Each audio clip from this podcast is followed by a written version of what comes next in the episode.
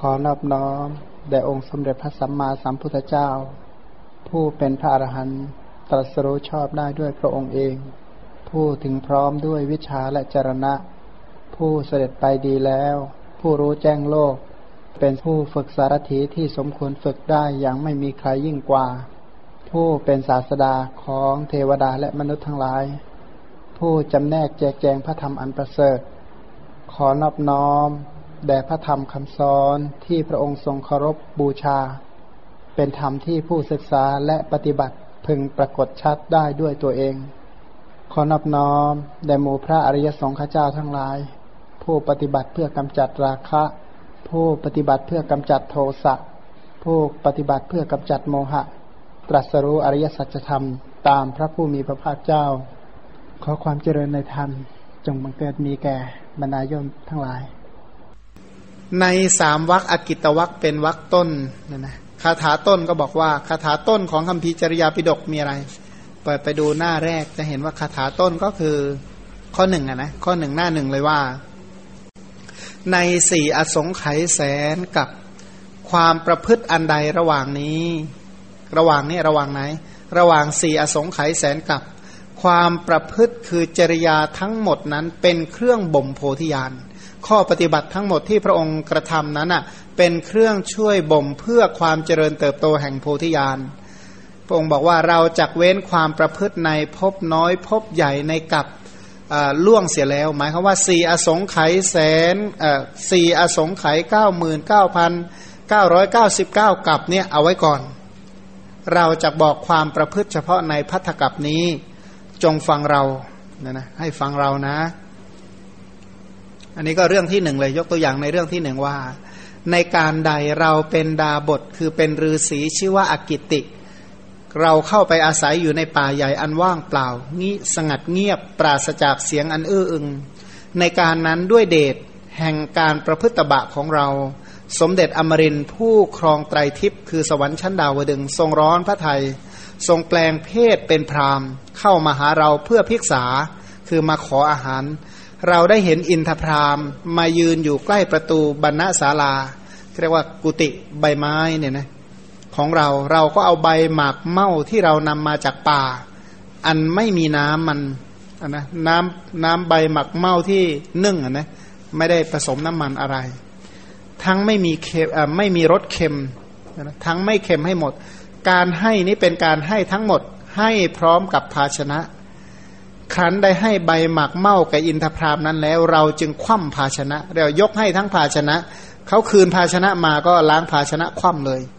ละการสแสวงหาใบหมักเมาอันใหม่ เข้าไปยังบรรณศาลาศาลามงยาคาเป็นต้นเนี่ยนะแม้ในวันที่สองแม้ในวันที่สามอินทพรามก็เข้ามายังสำนักของเรา เราไม่หวั่นไหวไม่อะไรในชีวิต ได้ให้จนหมดสิ้น เช่นเดียวกับวันก่อน วันแรกให้แบบภาชนะคว่ำฉันใด วันที่สองก็ให้แบบภาชนะคว่ำวันที่สามก็ให้แบบภาชนะคว่ำไม่อะไรในร่างกายและชีวิต ไม่อะไรในสรีระเนี่ยนะในสรีระของเราเนี่ยไม่มีความเศร้าหมอง เพราะการอดอาหารนั้นเป็นปัจจัย ปกติคนที่ไม่ได้รับประทานอาหารหนึ่งวันสองวันนี่จิตเป็นยังไงสรีระก็เฉาลงเฉาลงจิตใจก็แห้งแล้งเนี่ยนะหมดเรี่ยวหมดแรง แต่ อกิติไม่ได้เป็นอย่างนั้น เรายังวันนั้นให้น้อมลงไปด้วยปีติสุขและความยินดี ไม่แปลกนะท่านได้ฌานด้วย เพราะท่านจึงมีความสุขในมีปีติมีความสุข มีความโสมนัสถ้าเราพึงได้ทักขินายะบุคคลผู้ประเสริฐนะถ้ามีนาบุญเช่นนี้นะ แม้เดือนหนึ่งสองเดือนเราก็ไม่หวั่นไหวไม่ท้อแท้ในใจ พึงให้ทานอันอุดมคือสูงสุด ไม่หวั่นไหวเลย ให้ได้เป็นเดือนๆเมื่อให้ทานแก่อินทพรามนั้น เราได้ปรารถนายศ ปรารถนาลาบก็หาไม่ได้ เราให้ทานเราไม่ได้ต้องการจะได้มีพวกมาก ๆ มีบริวารเยอะๆมีตำแหน่งสูงๆไม่ได้เป็นอย่างนั้น ไม่ได้ปรารถนาเพื่อจะได้ผ้าเยอะๆอาหารมาก ๆ ได้ปัจจัยสีร่ำรวยก็ไม่ใช่เราให้เพราะปรารถนาสัพพัญยุตยานเท่านั้นเนี่ยนะที่ให้ ให้เพื่อปรารถนาสัพพัญยุตยานยานที่ยังรู้อดีตรู้อนาคตรู้ ปัจจุบันรู้ธรรมภายในรู้ธรรมภายนอก เป็นยานที่ยังรู้อริยสัจเป็นยานที่ยังรู้ปฏิสัมพิทาสี่เป็นยานที่ยังรู้อาสาธารณญาณทั้งหมด เป็นยานที่สามารถยังรู้พระพุทธคุณทั้งหมดเนี่ยนะเป็นยานที่สามารถช่วยหรือขนสรรพสัตว์ให้พ้นจากทุกข์ได้พันการให้ทั้งหมดนั้นน่ะนะ เราให้เพราะเราปรารถนาสัพพัญยุตยานจึงได้ประพฤติกรรมเหล่านั้นนะกายกรรม วจีกรรมมโนกรรมการให้ทานอันนั้นก็เพื่อโพธิญาณเพื่อสัพพัญยุตยานเนี่ยเพื่อการเป็นพระสัมมาสัมพุทธเจ้า จะได้มาสอนอะไรบ้าง จะได้มาสอนธรรมจักจะได้มาสอนอธิตตปริยยสูตร อนัตตลักษณะสูตร จะได้สอนปิดกสามจะได้สอนนิกายห้าเป็นต้น หรือพระองค์ทำบุญให้ทานเหล่านี้ก็เพื่อที่จะประกาศข้อปฏิบัติสอนทางสวรรค์และทางแห่งพระนิพพานเพื่อจะปิดกั้นทางแห่งนรกเป็นต้น อันนี้ก็เป็นใจความที่เป็นฉันทลักษ์เรียกว่าคาถาที่เป็นพระพุทธพจน์นะส่วนอัตถกถาได้อธิบายตามลำดับเนี่ยนะเเริ่มนิทานนักถา นิทานตัวนี้แปลว่าเหตุ อ่านะนิทานนี้ไม่ได้แปลว่าแบบนิทานอิศบเป็นต้นนะ แต่หมายถึงเหตุ นิกถาแปลว่าคำพูดคำพูดที่กล่าวถึงเหตุนะก็การแสดงถึงเหตุ หรือว่านิทานสามอย่างนะก็คือทูเรนิทานทูเรก็คือนิทานที่มีอยู่ในที่ไกลไกลไกลแค่ไหนก็เสียสงไขเป็นต้นนะนะอวิทูเรนิทานก็คือนิทานในที่ไม่ไม่ไกลเท่าไหร่ สันนิเกนิทานก็มีอยู่ในที่ใกล้เนี่ยนะ เป็นอันผู้ฟังทั้งหลายย่อมรู้แจ้งด้วยดี ตั้งแต่เริ่มเรื่อง เพราะฉะนั้นท่านก็จะจำแนกเรื่องราวเหล่านั้นคือเหตุการณ์เหล่านั้นในอดีตกถามักแปลว่าคำพูดที่แสดงตั้งแต่พระโพธิสัตว์สะสมบารมี ในศาสนาของพระทศพลพระนามวทีปังกร จนพระองค์นี้เสด็จอุบัติในสวรรค์ชั้นดุสิตนี้ชื่อว่าทูเรนิทานนะตั้งแต่สุเมธบัณฑิตจนถึง จุติจากพระเวสสันดรไปเกิดในดุสิตชื่อว่าทูเรนิทาน ถือว่าเรื่องที่ไกลมาก ส่วนเรื่องราวที่เป็นไปตั้งแต่อยู่ในสวรรค์ชั้นดุสิตจนได้บรรลุโพธิโพธิญาณเนี่ยนะบรรลุสัพพัญยุตยานณโพธิมณฑลนะอันนี้เรียกว่าอาวิทูเรนิฐานก็ไม่ไกลเท่าไหร่นะต่อตั้งแต่อยู่สวรรค์ชั้นดุสิตห้าร้อยเจ็ดสิบหกล้านปีมาจนถึงเป็นเจ้าชายสิทธัตถะได้ตรัสรู้เป็นพระพุทธเจ้านี้ก็ไม่นานเท่าไหร่ ส่วนกระถามมรที่เป็นไปแล้วเนี่ยนะตั้งแต่มหาโพธิมณฑลจนถึงเกิดเรื่องแต่ละแต่ละขณะแต่ละเรื่องแต่ละเรื่อง เรื่องราวแต่ละประสูตรแต่ละประสูตรอันนี้ชื่อว่าสันติเกนิทาน ใกล้ใกล้ต่อการแสดงพระธรรมแต่ละสูตรเหล่านั้นเนี่ยนะเหตุการณ์ใกล้เช่นว่า เอวเมสุตังเอกังสมยังพระควาเนี่ยนะว่าสมัยหนึ่งพระผู้มีพระภาคเจ้าประทับอยู่ณณที่ไหนดี ก็ณที่นั้นๆ อันนี้เรียกว่าสันติเกนิฐานเรียกว่าเรื่องใกล้มาก ใกล้ต่อพระธรรมในเรื่องนั้นๆ เช่น จริยาปิดกพระองค์แสดงที่ไหน ที่เมืองกบิลพัทเนี่ยนะเพราะการเหตุการณ์ที่เมืองกบิลพัทถือว่าเป็นเรื่องใกล้ ในเรื่องราวสามอย่างนั้นทูเรนิทาน อวิทูเรนิทาน คือนิทานไกลกับนิทานไม่ไกลเนี่ยนะเป็นสัพพะสาธารณะ อันนี้ถือว่าสาธารณะกับทุกเรื่อง ควรรู้เรื่องราวที่ไกลกับไม่ไกล ส่วนสันติเกนิทานเนี่ยนะหมายคือว่าเรื่องราวใกล้ ๆ อันนี้ก็ต้องใครที่จะศึกษาพระพุทธพจน์ แต่ละอย่างนี้ก็ควรจะรู้ว่าพระพุทธพจน์นี้ พระองค์ตรัสที่ไหนตรัสกับใคร ตรัสเพราะเหตุใดเป็นต้นอันนี้เรื่องใกล้ ๆ เราต้องเข้าใจส่วนเรื่องไกลกับเรื่องไม่ไกล อันนี้ถือว่าเป็นสาธารณะของ พระธรรมทุกสูตรเนี่ยนะเป็นสาธารณะของพระธรรมทุกสูตร แต่สันติเกนิทานเรื่องใกล้ ๆ นั้นไม่สาธารณะ ย้อนกลับไปเมื่อสี่อสงไขยแสนกับนะในศาสนาของพระผู้มีพระภาคเจ้าพระนามว่าทีปังกร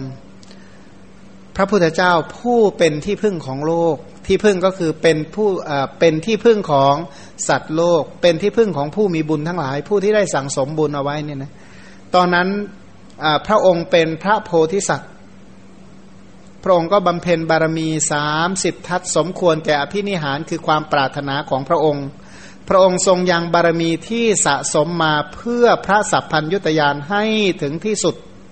นะทำทำทำต่อเนื่องนะในกุศลธรรมเหล่านั้น จนได้เสด็จอุบัติในสวรรค์ชั้นดุสิตรอเวลาเพื่อให้เกิดความเป็นพระพุทธเจ้า เรียกว่าบำเพ็ญบุญบารมีเต็มเปี่ยมแล้วก็รอเวลาที่จะได้ตรัสรู้ พระองค์ก็ดำรงอยู่ในสวรรค์ชั้นดุสิตนั้นตราบเท่าอายุไขคือ 576 ล้านปีเนี่ยนะจุติจากนั้นแล้วก็ถือปฏิสนธิในตระกูลสักยราชนะนะในสักยะตระกูล พระองค์ได้รับการเลี้ยงดูเป็นอย่างดีเจริญเจริญด้วยสิริโภคะโภเจริญด้วยสิริโสภาคอันยิ่งใหญ่ หมายความว่าเป็นชีวิตของผู้ที่อยู่สุขสบายที่สุดในบรรดาหมู่มนุษย์ทั้งหลายนะเจริญเติบโตเป็นหนุ่มโดยลำดับ เมื่อพระองค์มีพระชนมายุได้ยี่สิบเก้าพรรษา ก็เสด็จออกมหาพิเนศกรมเรียกว่ามหาพิเนศกรมก็คือมหาเนคขมมะนั่นเองนะเป็นการ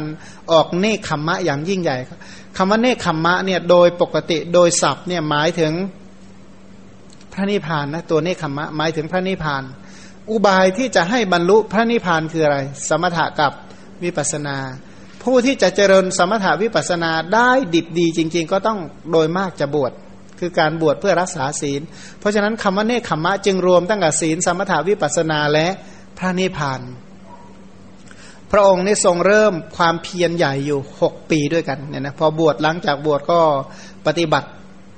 เอาจริงเอาจังเอาชีวิตเป็น เข้าเลกเนี่ยนะตลอดระยะเวลาหกปี จนถึงพระองค์ประทับนั่งนักโคนต้นโพ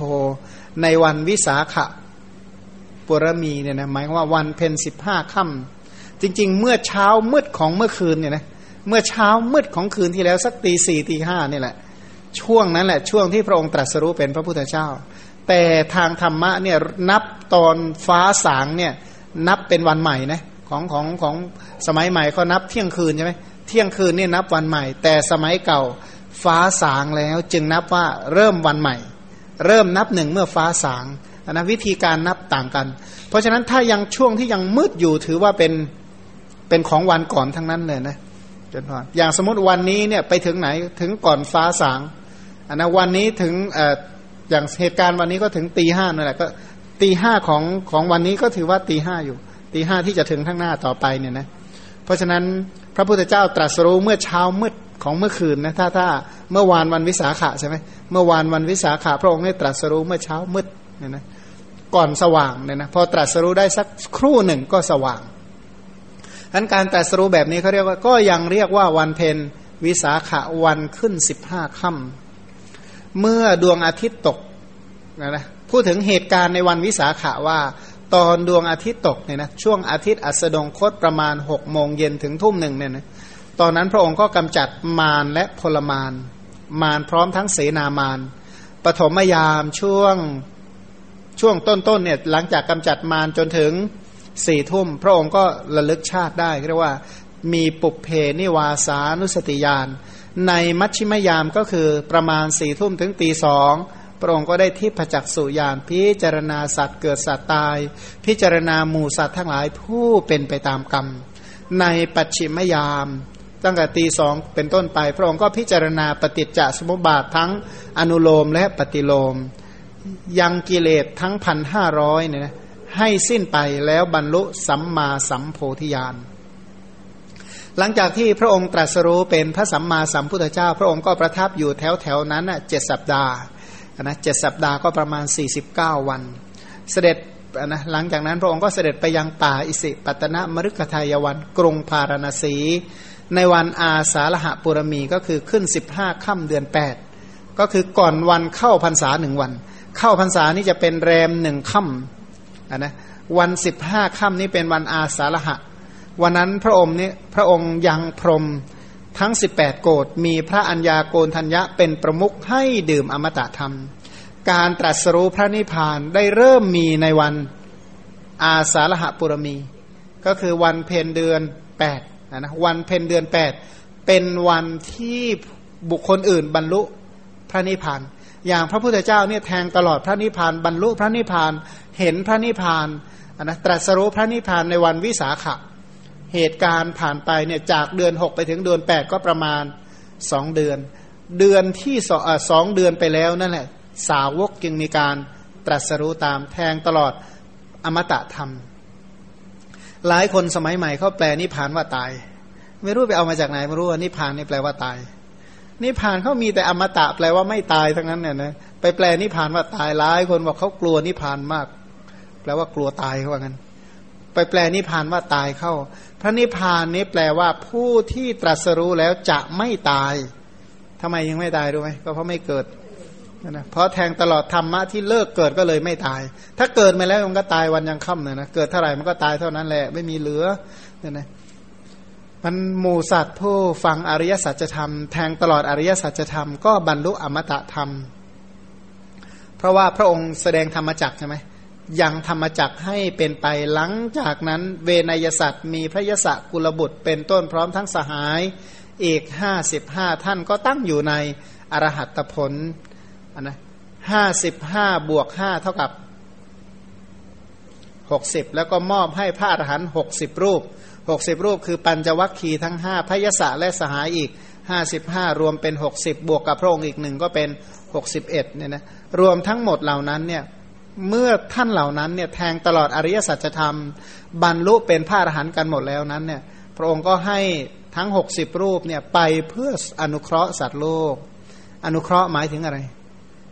อนุเคราะห์นี่เป็นชื่อของกรุณาอะนะด้วยอนุภาพของกรุณาไปช่วยปลดเปลื้องเขาเธอ ไปช่วยให้เขาพ้นจากความทุกข์นั้นคำว่าอนุเคราะห์โลก อนุเคราะห์สัตว์โลกก็คือไปช่วยให้สัตว์โลกพ้นจากทุกข์อะนะ เราก็มาถามเราเออเรามาศึกษาพระพุทธศาสนาเนี่ยเราพ้นทุกอะไรบ้างคำว่าพ้นทุกได้ไหมศึกษาพระศาสนาเนี่ยนะมาดูนะถ้าเราศึกษาพระพุทธศาสนา แล้วพ้นทุกถือว่าได้รับการอนุเคราะห์จากพระศาสนา แต่ถ้าศึกษายิ่งทุกเอ๊ะมันเกิดอะไรขึ้น สงสัยซ้ำถูกซ้ำเติมหรือเปล่าไม่รู้อาจจะไม่ใช่ศาสนาแล้วนะเพราะว่าพระพุทธศาสนาเป็นศาสนาที่ปลดเรื่องสัตว์ให้พ้นจากทุกข์เมื่อเรียนไปศึกษาไปมันมีแต่ทุกทุกทุกทุก ตอนแรกก็ไม่เห็นนะทุกเท่าไหร่เนี่ยนะแสดงว่า เอ๊พุทธศาสนาหรือว่าองค์กรกันแน่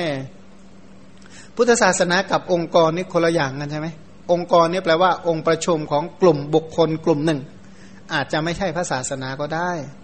พระพุทธศาสนานั้นเป็นคำสอนที่อยู่ในไตรสิกขาเนี่ยนะเขามีผู้ถามว่าพระพุทธศาสนาคืออะไรกันแน่ว่าพระพุทธศาสนาจริง ๆ เนี่ย คือความรู้เนี่ยนะตัวพระพุทธศาสนาจริงๆอะคือตัวความรู้ เพราะความรู้นี่แหละที่จะช่วยทำให้สัตว์โลกพ้นจากภัยเนี่ยนะในโลกนี้ความรู้ช่วยแก้ปัญหาทุกเรื่อง ถ้าไม่มีความรู้นี่แก้ปัญหาได้ไหมไม่ได้เพราะพระพุทธศาสนานี่คือความรู้ เพราะฉะนั้นพระองค์เนี่ยส่งอรหันตสาวกเหล่านั้น ไปช่วยให้สัตว์ทั้งหลายได้เกิดความรู้ เมื่อเขามีความรู้แล้วเขาจะพ้นไปจากทุกถามว่ารู้อะไร รู้ทางเขาบอกว่ารู้ทางนะรู้จากว่านี้ทางนรกนี้ทางเปรตนี้ทางอสุรกายนี้ทางเดรัจฉานนี้ทางเกิดในสุคติโลกสวรรค์นี้คือทางแห่ง พระนิพพานเพื่อพ้นจากวัฏฏะเพราะฉะนั้นผู้ที่ไปสอนพระธรรมก็คือสอนให้รู้จักทางแห่งคติห้าและสอนให้รู้จักทางแห่งพระนิพพานอันสมัยใหม่เนี่ยถ้าเราจะตั้งเป้าศึกษาเนี่ยนะตั้งว่าศึกษาให้รู้ทาง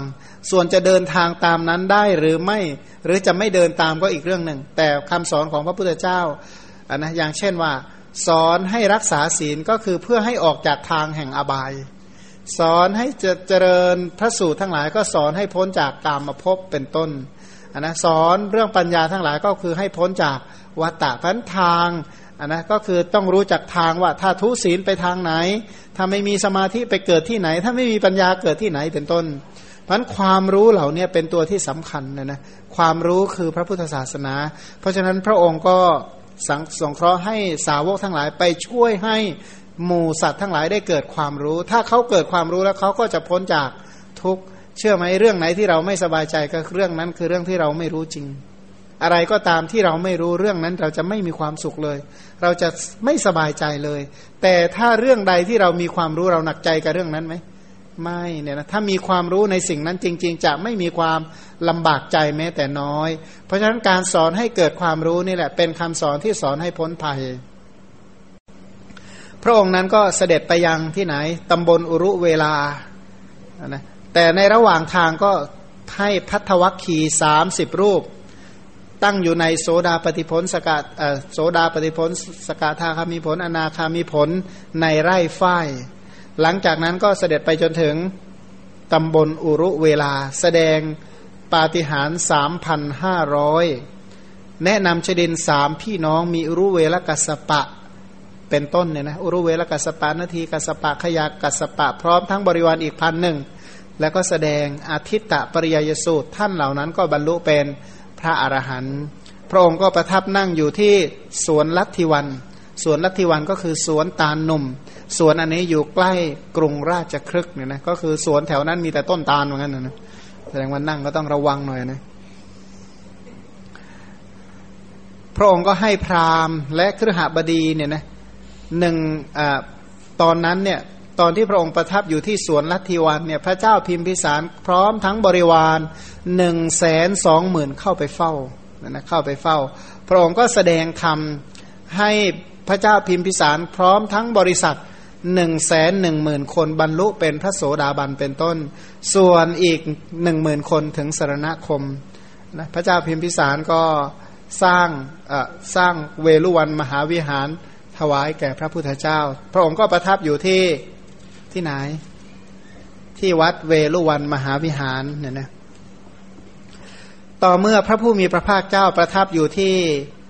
เวลุวันมหาวิหารทรงแต่งตั้งพระสารีบุตร โมคคลานะไว้ในตำแหน่งพระอัครสาวกเนี่ยนะแต่งตั้งพระสารีบุตรพระโมคคลานะไว้ในอัครสาวก หลังจากที่พระสารีบุตรบรรลุก็มีการแสดงอะไรแสดงอะไรแสดงโอวาทปาติโมกเรียกว่าวันสาวกสันนิบาตการประชุมสาวก พระเจ้าสุดโทธนะ พระพุทธบิดาสดับข่าว นนะว่าพระโอรสของเราทำทุกรกิริยาหกปีได้บรรลุประมาพิเศษสัมมาสัมโพธิญาณเป็นการอภิเศกนะเรียกว่าประมาพิเศษแปลเป็นสัจจาพิเศษเนี่ยนะอภิเศกด้วยอริยสัจเนี่ยนะเป็นการอภิเศกที่สูงสุดเนี่ยนะอภิเศกแบบแบบครังโลกเขาอะไรนะอภิเศกให้ครองราชใช่ไหมแต่นี้สัจจาพิเศษอภิเศกให้เป็นพระพุทธเจ้า อริยสัจเนี่ยเสกพระโพธิสัตว์ให้เป็นพระพุทธเจ้า ระองค์นั้นทรงยังธรรมจักอันบวร คือธรรมจักที่สูงสุดให้เป็นไปนนะพระเจ้าสุโทธนะฟังข่าวว่าตอนนี้พระองค์พร้อมทั้งสาวกอาศัยอยู่ในกรุงราชครึก พระเจ้าสุโธธนะก็เลยส่งอมาตสิบคนมีบุรุษนะอมาตแต่ละคนมีบุรุษหมื่นหนึ่งพันเป็นบริวาร ถ้าสิบคนก็อมาตสิบคนก็ทหารอีกหมื่นหนึ่งเป็นบริวาร รับสั่งว่า พวกเจ้าจงนำโอรสของเรามาณที่นี้ พวกอมาตเหล่านั้นก็ไปจนถึงกรงราชครึกอมาตกลุ่มที่หนึ่งก็บรรลุเป็นพระอรหันต์กลุ่มสองสามสี่ห้าหกเจ็ดแปดเก้ากลุ่มที่เก้าก็บรรลุเป็นพระอรหันต์หมด กลุ่มที่สิบก็คือ พระองค์ก็ส่งพระกาลุทายีพร้อมกับอมาตท่านเหล่านั้นก็เป็นพระอรหันต์กาลุทายีอมาตก็อาราธนาพระพุทธเจ้า ทูลความประสงค์ของพระราชบิดา ให้พระพุทธเจ้าทราบ พระองค์ก็แวดล้อมด้วยภิกษุอรหันต์สองหมื่นเสด็จออกจากกรุงราชครึกสองหมื่นนี้กลุ่มไหน กลุ่มชาวเมืองกบิลพัทหมื่นหนึ่งแล้วก็ชาวอังคะกับชาวมคตอีกหมื่นหนึ่งพระองค์ก็เสด็จถึงเมืองกบิลพัทโดยระยะทางหกสิบโยชน์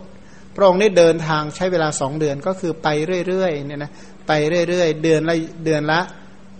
อขอไปวันละโยชน์วันละโยชน์ก็คือประมาณวันละสิบหกกิโลเมตรเป็นต้นเนี่ยนะจากเมืองราชครึกไปกบิลพัทก็ไม่ใช่ใกล้เท่าไหร่นะนั่งรถกันเพลียเลยแหละใช่ไหมนั่งเครื่องบินก็หลายชั่วโมงนะกว่าจะถึงฮะบรรดาเจ้าสักยะทั้งหลายผู้มาประชุมกันนะตอนที่พระองค์ไปถึงเมืองกบิลพัทแล้วเนี่ยนะก็มาประชุมกันด้วยหวังพระทัยว่าจักเห็นพระญาติผู้ประเสริฐของพวกเรา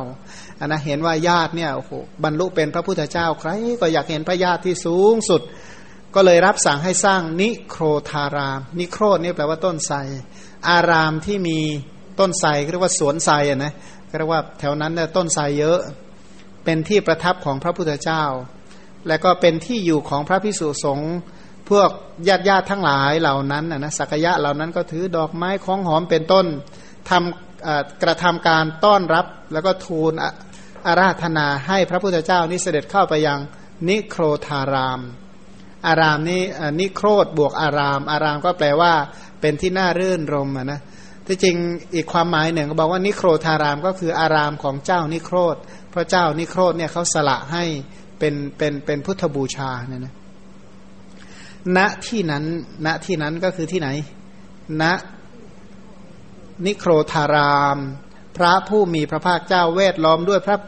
ขีนาศพคือขีนาสวะ หมายถึงว่าผู้ที่สิ้นอาสวะทั้งสองหมื่นรูปประทับเหนือพุทธอาสนะอันประเสริฐที่เจ้าสักยะปูถวาย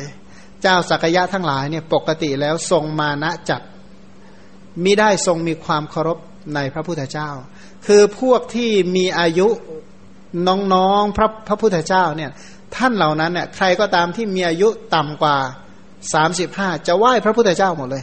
ส่วนพวกสามสิบหกขึ้นไป พวกนี้นั่งเฉยๆเนี่ยนะพวกสามสิบหกสามสิบเจ็ดขึ้นไปเนี่ยจนถึงอายุเจ็ดแปดเก้าสิบร้อยเนี่ย พวกนี้ไม่ไม่สนใจมีมานะมากไม่สนใจไม่ไหวอะไรสักอย่าง พระพุทธเจ้าก็ตรวจดูอัธยาศัยของเจ้าสักยะเหล่านั้นเนี่ยนะก็เห็นแล้วว่าใจหยาบกระด้างไม่มีความเคารพยำเกรงในพระพุทธเจ้าอะไรเลยไอ้ที่มาก็น้องเรา หลานเรา ญาติเราแค่นี้แหละ ที่มาก็ไม่ได้ว่าเคารพอะไรมากมายเนี่ยนะพระองค์ก็เลยเพื่อที่จะให้เขาเหล่านั้นรู้จักพระพุทธคุณ พระองค์ก็เข้าจตุทชาญมีอภิญญาเป็นบาตรทำลายมานะ คือทำให้เจ้าสักยะเหล่านั้นเนี่ยเป็นภาชนะรองรับพระธรรมเทศนา คือกำจัดมานะด้วยการแสดงปาฏิหาริย์ปาฏิหาริย์นี่แปลว่ากำจัดก็คือกำจัดความเย่อหยิ่งความถือตัวเป็นต้นด้วยปาด้วยการกระทำปาฏิหาริย์เพื่อกำจัด มานะ พระองค์ก็ออกจากสมาบัติเหาะขึ้นสู่อากาศ ดุดเรียรายฝุ่นเนี่ยบนพระบาทลงบนพระเศียรของเจ้าสักยะเหล่านั้น ถ้าเหาะข้ามหัวก็เหมือนกับว่าโปรยทุลีลงบนศีรษะแล้วเนี่ยนะเรียกว่าเดินข้ามหัวไปเฉยงั้นนะแม้เรานี่จิตใจไม่ปกติแล้วนะศรัทธามากเลยนะ ถ้าใครเดินข้ามหัวเราได้โดยที่เรายืนอยู่เนี่ยนะ พระองค์ก็ทำยมกะปาฏิหาร เช่นกับปาฏิหารที่พระองค์กระทำณโคนต้นคันดามพฤกคือต้นมะม่วงที่นายคันดานี่เขาปลูกเอาไว้ พระราชาทอดพระเนตรเห็นความอัศจรรย์ ก็คิดว่าโอรสของเรานี้เป็นบุคคลที่เลิศในโลกนะเป็นคนสุดยอดของโลกจริง ๆ เลยนะ เมื่อพระราชาถวายบังคมเนี่ยนะเป็นการไหว้ครั้งที่เท่าไหร่ ครั้งที่สามครั้งแรก นะพอประสูติแล้วก็ไปจะให้ดาบทจะเอากุมารเนี่ยไปให้ไปไหว้ดาบทกลับเพราะว่าไปให้ดาบทไหว้ เพราะว่าไปยืนอยู่บนชดาของดาบทพระเจ้าสุโธธนะเห็นอย่างนั้นก็ไหว้ลูกชายครั้งที่หนึ่งครั้งที่สองก็ประทับนั่งที่ร่มว่าเนี่ยนะไม่ว่าวันฉัดมงคลเออขออภัยวันพืชมงคลเนี่ยนะเรียกว่าวันแรกนาขวัญวันที่พระราชาไถนาเนี่ย ตอนนั้นเนี่ยพระองค์ก็เข้าปฐมฌานที่โคนต้นว่า พระราชาก็ไปไหว้ครั้งหนึ่ง อีกครั้งหนึ่งนี่คือครั้งที่สามเมื่อพระราชาคือพระเจ้าสุดโทธนะกราบไหว้และสักยะทั้งหลายเหล่านั้น ไม่อาจจะอยู่เฉยได้ ทั้งหมดก็พากันถวายบังคม คือเขาเนี่ยเขาเป็นอย่างนั้นหมายควาว่าเขาไม่ใช่ว่าอย่างสมัยใหม่เนี่ยนะยกมือกันไหว้ไหว้ก็ไหว้ทั่วไปหมดเนี่ยนะไอ้นับถือไม่นับถือไม่รู้ไหว้ไว้ก่อนละเหมือนกันเนะ แต่ว่าสมัยพวกกลุ่มสักยะเนี่ยหมายความว่าถ้าเขากราบไหว้ใครเนี่ยแปลว่าเขาเคารพคนนั้นจริง ๆ นยะว่าในครั้งนั้นพระผู้มีพระภาคเจ้าเมื่อทรงกระทำยมกปาฏิหารยมกะปาฏิหารก็คือยปาฏิหารที่แสดงเป็นคู่คู่คือท่อไฟกับสายน้ำไหลออกมาเป็นผู้คู่ทั่วพระวรากายเนี่ยนะแล้วพระองค์ก็ทำปาฏิหารเปิดโลก เมื่อปาฏิหารเป็นไปอยู่อย่างนั้นเนี่ยนะพวกมนุษย์ยืนอยู่ก็ตามนั่งอยู่ก็ตามในมนุษย์เนี่ยจะเห็นเทวดาสนทนาธรรมซึ่งกันและกัน มนุษย์เห็นเทวดา เทวดาเห็นมนุษย์นี่ปกติใช่ไหมแต่มนุษย์เห็นเทวดาได้นะสรุปว่าตั้งแต่สวรรค์ชั้นจาตุมดาวดึงยามาดุสิตนิมมานารดีปรนิมมิตาวัสวัสดี จนถึงพรหมโลกพรหมชั้นปฐมฌานทุติยฌานตติยฌานจตุทัชฌานเวหัพลา เนี่ยนะก็พอถึงเวหัพลาก็อวิหาตปาสุทัสาสุทัสสีอกนิฐาก็คืออกนิฐภพหมายถึงพรหมชั้นสุทธาวาสมนุษย์มองเห็นพรหมถึงขนาดระดับเห็นสุทธาวาสด้วยพุทธานุภาพ อันนี้มองขึ้นบนเนี่ยมองเห็นจนถึงอากนิทภพคือพรหมชั้นสุดทาวาสในพื้นแผ่นดินเบื้องล่าง สัตว์ทั้งหลายก็มองเห็นสัตว์ทั้งหลายที่สวยมหาทุกข์อยู่ในนรกเหล่านั้นเหล่านั้น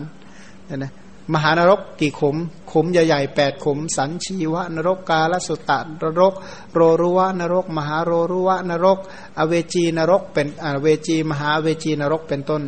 แล้วก็นรกเหล่านี้เนี่ยนะแปดขมใหญ่เนี่ยแปดขมใหญ่เนี่ยไอ้สิบหกขมก็เหมือนกับว่าพูดแบบภาษาบ้านเราก็คือ มีจังหวัดใหญ่ๆอยู่แปดจังหวัด แต่ละจังหวัดมีอยู่สิบหกอำเภอรอบ สิบหกอำเภอโดยรอบ แต่ละอำเภอโดยรอบก็ยังมีแปดตำบลโดยรอบอีกทีหนึ่งเนี่ยนะเขาก็มีเยอะกระจายมาก ถ้าแบ่งเป็นขุมตามนี้ก็หลายร้อยขุม อย่าพลาดกันแล้วกัน หวังว่าไม่เจอกันที่นั่น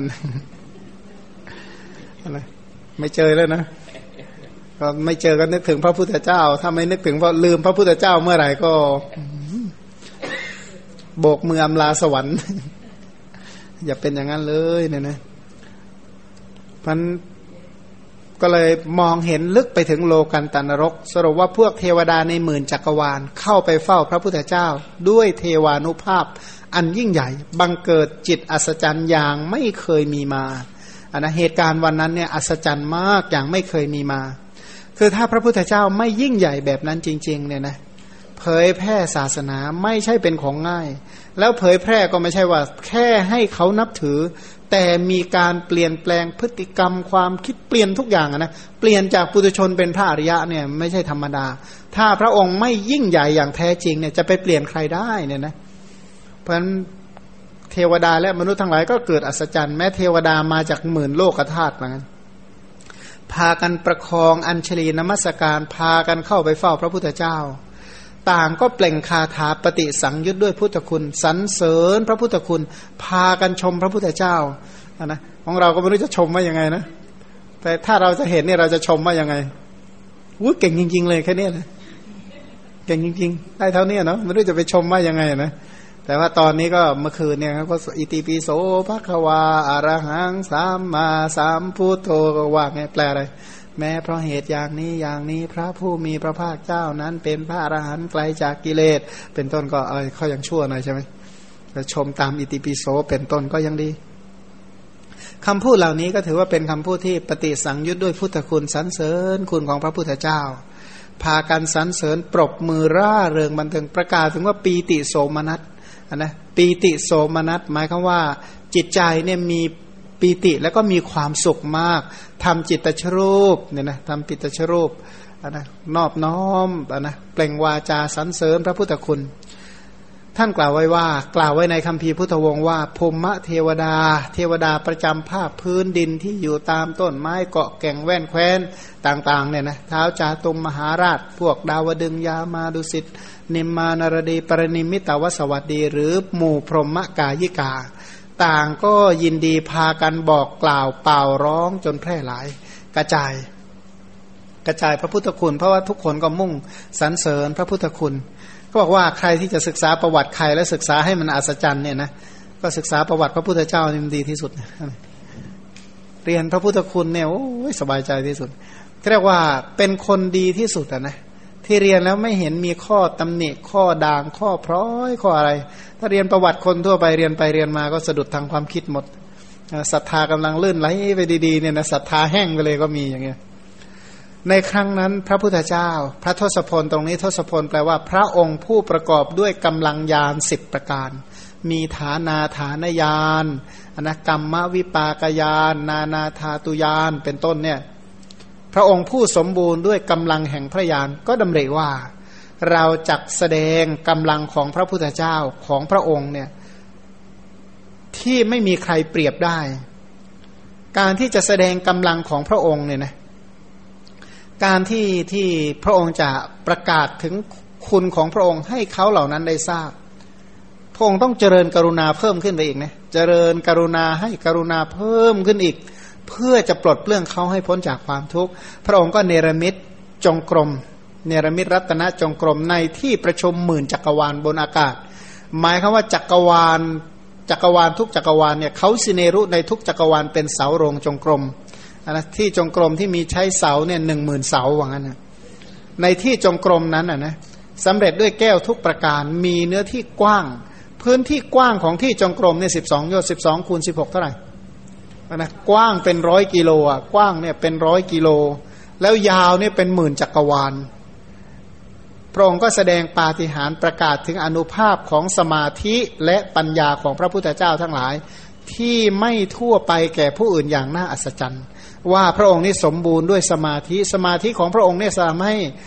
สมาธิและปัญญาทำให้พระองค์เนี่ยแสดงยมกะปาฏิหาริยญาณได้สำเร็จ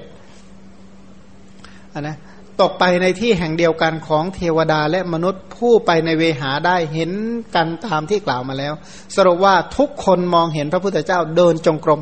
นนะเทวดาก็เห็นมนุษย์ก็เห็นเป็นต้น แต่เราไปอยู่ที่ไหนนะวันนั้นได้เห็นหรือเปล่าเนาะยังนึกในใจวันที่พระพุทธเจ้ามีพระชนอยู่ตอนนั้นเนี่ยนะอยู่ที่ไหนอยู่ตรงไหนไปทำอะไรอยู่เนี่ยนะหรือไปทำอะไรคล้าย ๆ กับทุกวันนี่แหละ สนใจอะไรสักอย่างนะใครจะบรรลุก็บรรลุไปใครจะได้ดิบได้ดี ใครจะวิสาขาบูชาประทักษิณสรรเสริญก็ทำไป ฉันก็ทำงานของฉันนี่แหละว่างั้นนะคล้ายๆกับแบบนั้นนะสงสัยกับลักษณะนี้เนาะมันก็เลยห่างแล้วห่างเล่า พระพุทธเจ้ากี่องค์ก็เราก็ฟาวตามเดิมใครน่าสงสารนะบอกสมัยใหม่บอกพุทธศาสนาจะเสื่อมแล้ว สงสารพระพุทธเจ้าหรือสงสารตัวเองเนาะเนี่ยนะ ตรงนี้ก็ให้สงสารตัวเองเถอะเนี่ยถ้าเราไม่มีพระพุทธเจ้าเป็นที่พึ่งอะไรจะเกิดขึ้นกับเรา พระองค์นี่ก็เสด็จจากที่จงกรม พระองค์ก็แสดงธรรมเนี่ยนะเป็นการแสดงยมกะปาฏิหารตรวจดูวาระจิตของสรรพสัตว์ทั้งหลาย แสดงธรรมสมควรแก่อัธยาศัยของเวนยสัตว์ทั้งหลาย พระองค์เนี่ยแสดงธรรมเขาบอกว่าก่อนที่พระพุทธเจ้าแสดงธรรมเนี่ยนะพระองค์แบ่งออกเป็นสองกลุ่มก่อน กลุ่มหนึ่งเขาเรียกว่าพวกบรรลุกับพวกไม่บรรลุเรียกว่าพับผ้ากับอาพับพวกอาพับนี่แปลว่าไม่ได้บรรลุ สรุปว่ายังไงก็บรรลุไม่ได้ เรียกว่าพวกอาพับนะพวกที่พับผ้าก็คือผู้ควรบรรลุ ก็มาแบ่งผู้ควรบรรลุว่าทั้งหมดมีกี่กลุ่ม แต่ละกลุ่มมีกี่จริต แต่ละจริตควรได้ฟังแบบธรรมะแบบไหน ฟังแบบถามตอบบรรลุ หรือแบบแสดงไปเลยบรรลุ เป็นต้นเนี่ยนะหรือผู้ใดถามแล้วจึงบรรลุพระองค์ก็ตรวจแล้วก็แสดงธรรมก็จึงมีผู้บรรลุ เพราะฉะนั้นพุทธลีลาที่พระองค์แสดงเนี่ยไม่มีที่เปรียบอันมีอนุภาพเป็นอจินไตยเดายังไงก็เดาไม่ถูกพันพระองค์ได้แสดงไว้ในคัมภีร์พุทธวงศ์ว่า เทวดาและมนุษย์ทั้งหลายเหล่านี้ ย่อมไม่รู้ว่าพระพุทธเจ้านี้เนี่ยเป็นผู้สูงผู้สูงสุดกว่าคนอื่นเนี่ยเป็นอย่างไร ไม่มีใครรู้หรอกว่าพระพุทธเจ้าเป็นเช่นไรกำลังฤทธิ์ของพระองค์เป็นอย่างไรกำลังปัญญาของพระองค์เช่นไรกำลังของพระพุทธเจ้าพึงเป็นประโยชน์แก่สัตว์โลกได้อย่างไร ถ้ามีพระพุทธคุณสำเร็จถึงความเป็นพระพุทธเจ้าแล้วเนี่ยนะช่วยเหลือสัตว์โลกได้อย่างไร ช่วยอะไรเป็นประโยชน์แก่เขาเหล่านั้นอย่างไร เทวดาและมนุษย์ทั้งหลายเหล่านี้ย่อมไม่รู้ว่าพระพุทธเจ้านี้เป็นผู้สูงสุดกว่าคนเนี่ยพระองค์เนี่ยเป็นเช่นนี้นะเป็นเช่นนี้เป็นอย่างไรอรหันตคุณเป็นต้นเนี่ยกำลังฤทธิ์กำลังปัญญาของพระองค์เป็นเช่นนี้กำลังพระพุทธเจ้าเป็นประโยชน์แก่สัตว์โลกเนี่ยพระองค์มีกำลังเช่นนี้ เช่นนี้เอาเถิดนะพอพระองค์คิดเนี่ยนะเพื่อจะจะให้สัตว์ทั้งหลายรู้จักกำลังของพระองค์เนี่ยกำลังของพระพุทธเจ้าผู้ยอดเยี่ยมพระองค์ก็เนรมิตรัตนจงกรมบนท้องฟ้า อันนี้ก็เป็นการว่าที่ที่ ที่มีข้อความอันเนี้ยที่กล่าวเนี่ยหมายว่ามีคำพีที่อ้างอิงนะ คืออัตถกถาเนี่ยนะอัตถกถาเนี่ยเรียบเรียงอัตถกถานั้น จะอิงพระพุทธพจน์ไว้เสมอดึงข้อความมาจากคำพีต่างๆ แต่ว่าฉบับนี้ไม่ไม่ใส่เชิงอัดให้แต่ใส่เชิงอัดเนี่ยนะโอ้คงรกตาไม่ใช่น้อยเลยนะเมื่อพระตถาคตแสดงปาฏิหาริย์เรียกว่าเหตุกำจัดมานะเป็นต้น แสดงถึงพุทธานุภาพของพระองค์อย่างนี้แล้วพระองค์ก็แสดงธรรม สมัยนั้นท่านพระธรรมเสนาบดีสารีบุตร แสดงว่าตอนภิกษุสองหมื่นรูปภาษาริบุตรไม่ได้ตามมาด้วยเนี่ยนะพระองค์ภาษาริบุตรอยู่แสดงธรรมสงเคราะห์พุทธบริษัทอยู่ที่เมืองราชครึกตอนนั้นภาษาริบุตรยืนอยู่บนภูเขาคิชกูดในเมืองราชครึกเห็นด้วยตาทิพย์ทิพจักสุเกิดจิตอัศจรรย์ไม่เคยมีด้วยการเห็นพุทธานุภาพโอ้อัศจรรย์ในใจมาก ก็เกิดความคิดขึ้นว่า เอาละ เราจะกระทำพุทธานุภาพให้ปรากฏแก่สัตว์โลกให้ยิ่งยิ่งขึ้นไป ก็แจ้งเนื้อความนั้นแก่ภิกษุห้าร้อยรูปที่เป็นบริวาร บริวารนี้ก็คือผู้ที่แวดล้อมนะปริวารนี่ก็แปลว่าผู้ที่แวดล้อมอะทันใดนั้นท่านก็ออกจากที่นั้นไปในทางอากาศด้วยฤทธิ์พร้อมทั้งบริวาร เข้าไปเฝ้าพระพุทธเจ้า ถวายบังคมด้วยเบญจังกับพระดิษฐ์นะไปถึงก็พากันกราบ กราบสามกราบเสร็จก็ประคองอัญชลี เป็นของเราเนี่ยไหวอยู่ที่อกใช่ไหมฮะเนี่ยไหวอยู่ท่วมหัวไหวแบบนี้เลยสมัยใหม่เขาบอกไหวแบบนี้เปรตไหวเพราะงั้นแต่ว่าสมัยก่อนเขาไหวท่วมหัวจริงๆนั่นแหละเรียกว่าไหวยกมือประคองอัญชลีไว้ท่วมศีรษะนะกราบทูลถามถึงมหาอภินิหารคือการตั้งความปรารถนาที่ยิ่งใหญ่ และการบำเพ็ญบารมีของพระตถาคตเนี่ยนะ ไปถึงเนี่ยผู้ที่มีปัญญาทั้งหลายก็อย่างว่า ผู้มีปัญญาเขาเห็นผลเกิดขึ้นเนี่ยเขามองไปที่ไหน เขามองไปที่เหตุอันนะเหตุเนี่ยพระองค์ทํำยังไง แล้วทำไมจึงทำเหตุอันนั้นได้ ก็แบ่งเป็นสามกลุ่มนะเห็นผลที่มีอยู่สาวไปหาเหตุ แล้วท่านคิดอะไรจึงทำเหตุอันนั้นได้ มองไปสามกลุ่มนะตัวแรกก็ไออภินิหารก็ลักษณะของโครงการ อภินิหารลักษณะโครงการ บำเพ็ญบารมีก็เหมือนกับวิธีการกระทำการสร้างเหตุทั้งหมดนะปัจจยุบันก็คือผลทั้งหลายก็คือความเป็นพระพุทธเจ้า ผู้มีอนุภาพที่เป็นอจินไตยพระพุทธเจ้าก็ทำท่านพระสารีบุตรให้เป็นกายสักขีคือเป็นพยาเป็นพยาน เป็นพยานเนี่ยพระองค์ก็แสดงพุทธานุภาพของพระองค์แก่พวกเทวดาและมนุษย์ และพรหมในหมื่นจักรวาล แล้วพระองค์ก็แสดงคำพีพุทธวงศ์เนี่ยนะ ตอนแรกเนี่ยคำว่าอภินิหารการบำเพ็ญบารมี ว่าพระองค์เนี่ยตั้งอภินิหารตั้งความปรารถนาเป็นพระพุทธเจ้าอย่างไร พระองค์ทรงสมาทานในการประพฤติบารมีอย่างไร ดังที่ยกข้อความในพุทธวงศ์ว่าพระสารีบุตรผู้มีปัญญามาก ฉลาดในสมาธิฉลาดในฌานนะหรือสมาธิฌานเนี่ยนะบรรลุบารมีด้วยปัญญา ทูลถามพระผู้มีพระภาคเจ้าผู้เป็นนายกคือผู้นำแห่งสัตว์โลกว่า ข้าแต่พระมหาวีระเจ้า คือพระองค์ผู้มีปัญญาแกล้วกล้า ผู้สูงสุดกว่านรชน อภินิหารการตั้งความปรารถนา หรือโครงการของพระองค์เนี่ยเป็นเช่นไรเหมือนกันนะโครงการเป็นพระพุทธเจ้าเนี่ยพระองค์วางไว้อย่างไรข้าแต่พระองค์ผู้ทรงปัญญา ในการไรที่พระองค์ปรารถนาความตรัสรู้ พระองค์ปรารถนาความเป็นพระพุทธเจ้าอันสูงสุดตั้งแต่เมื่อใด พระองค์ให้ทานรักษาศีลเนี่ยนะก็คือทานศีลเนคขมมะปัญญาวิริยะขันติสัจจะอธิษฐานเมตตา และอุเบกขาของพระองค์ให้เป็นอย่างไร พระองค์ให้ทานอย่างไรรักษาศีลอย่างไร ออกเนคขมมะอย่างไรเจริญปัญญาอย่างไร มีความเพียรอย่างไรทนอดทนขนาดไหน มีสัจจะเพียงใดใจตั้งมั่นขนาดไหน เมตตานำประโยชน์ให้แก่ผู้อื่นอย่างไร แล้วก็พระองค์มีใจเป็นอุเบกขาอย่างไร ข้าแต่พระองค์ผู้ทรงปัญญา ผู้เป็นนายกแห่งสัตว์โลก บารมีสิบที่พระองค์ทรงบำเพ็ญแล้วเป็นอย่างไร อุปปารมีทั้งสิบปรมัตถปารมีทั้งสิบของพระองค์นี้เป็นอย่างไร พระองค์ผู้มีพระสุรเสียงไพเราะเนี่ยนะสุรเสียงของพระองค์ไพเราะเนี่ยมีสำเนียงดุดนกกระเวกข้าพระองค์เนี่ยเมื่อจะยังใจให้เยือกเย็นยังมนุษย์พร้อมด้วยเทวดาให้ร่าเริง ต้องการทำใจตัวเองให้เย็น ให้เทวดาและมนุษย์ร่าเริง จึงทูลถามขอพระองค์พยากรณ์แก่ข้าพระองค์เถิดเนี่ยนะก็คือถามถึงว่าพระองค์ตั้งความปรารถนาเป็นพระพุทธเจ้าเป็นอย่างไร พระองค์ปรารถนาเป็นพระพุทธเจ้าตั้งแต่เมื่อไหร่ พระองค์บำเพ็ญบารมีทั้งสิบอุปปารมีสิบปรมัตถปารมีทั้งสิบได้อย่างไร ขอให้พระองค์เนี่ย ทรงแสดงให้ใจของข้าพระองค์เยือกเย็นด้วยพระพุทธคุณด้วยเธออย่างเทวดาและมนุษย์ให้ร่าเริงด้วยพระพุทธคุณด้วยเธอพระองค์ก็แสดงคำพีพุทธวงศ์นะอยากจะดูก็ไปอ่านเล่มเจ็ดสิบสามก็แล้วกันนี่เล่มเจ็ดสิบสี่แล้วข้ามมาแล้ว ท่านพระธรรมเสนาบดีสารีบุตรทรงยานเนี่ยนะคือหลังจากที่พระองค์แสดงพระพุทธวงศ์จบ ท่านก็ทรงยานเจริญพุทธานุสติ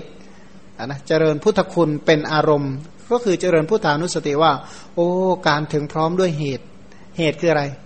เหตุคือการตั้งเหตุคือการบำเพ็ญบารมี การถึงพร้อมด้วยผลคือความเป็นพระพุทธเจ้า การสำเร็จแห่งอภินิหาร คือการตั้งความปรารถนาของพระพุทธเจ้าทั้งหลาย พระผู้มีพระภาคเจ้าทรงบำเพ็ญบารมีอย่างนี้ตลอดการเพียงนี้โอ้ยนานจริงๆเสียสงไขยแสนกับ พระองค์กระทำสิ่งที่คนทำได้ยาก เขาบอกว่าคนอย่าว่าทำเลย แม้แต่ฟังและใจก็ไม่ปกติ โยมคนหนึ่งเขาเล่าให้ฟังบอกว่า โอ้ยแค่จะคิดนี่ก็ตกใจแล้วเขาว่างั้นไม่ต้องไปทำอะไรหรอกแค่คิดก็ตกใจแล้วว่างั้น นี่เป็นผลอันสมควรแก่การสะสมโพธิสมภารโพธิสัมภาระนะสัมภาระก็คืออการประชุมบุญบารมีกว่าจะได้ตรัสรู้ว่าเป็นวิธีอย่างนี้คือ ความเป็นพระสัพพันยูแล้วเนี่ยนะหมายความว่าบำเพ็ญบุญกุศลกว่าจะได้เป็นพระพุทธเจ้า เมื่อเป็นพระพุทธเจ้าถึงความเป็นสัพพันยูก็เป็นผู้ชำนาญในกำลังทั้งหลาย พระองค์นี่มีฤทธิ์มากอย่างนี้มีอนุภาพมากอย่างนี้เนี่ยนะดูว่าพุทธานุภาพของพระองค์จะช่วยเราสำเร็จหรือเปล่า ตอนนี้พระองค์ช่วยเราหรือว่าเราช่วยพระองค์กันแน่เอาหรือว่าเราช่วยเราให้เข้าถึงพระองค์นะก็ช่วยตัวเองเพื่อจะได้มีศรัทธาที่มั่นคงใน พระองค์เนี่ยนะว่าการทำบุญการเจริญกุศลเนี่ยนะเวลาทำบุญเจริญกุศลเนี่ยถ้าหากว่าเราจะเจริญเมตตาให้กับตัวเองบ้าง ในการศึกษาพระธรรมเนี่ยนะขอให้ได้ศึกษาให้เข้าใจในคุณของพระองค์ เมื่อมีความเข้าใจในคุณของพระองค์ ขอให้ศรัทธาทั้งหลายเพิ่มยิ่งขึ้น วันนี้ศรัทธาในพระพุทธเจ้าเท่านี้ พรุ่งนี้ให้มีศรัทธามากกว่านี้ให้เพิ่มศรัทธาอย่างนี้มั่นคงขึ้น มั่นคงขึ้น จนถึงวันไหน จนถึงอาจละศรัทธา จนถึงเป็นศรัทธาที่มั่นคงไม่หวั่นไหวไม่มีการเปลี่ยนแปลง พระพุทธเจ้าบอกว่าแผ่นธาตุดินนะยังเปลี่ยนได้ แต่ศรัทธาของอริยสาวกเปลี่ยนไม่ได้เนี่ยนะน้ำไฟลมเปลี่ยนได้ แปลสภาพได้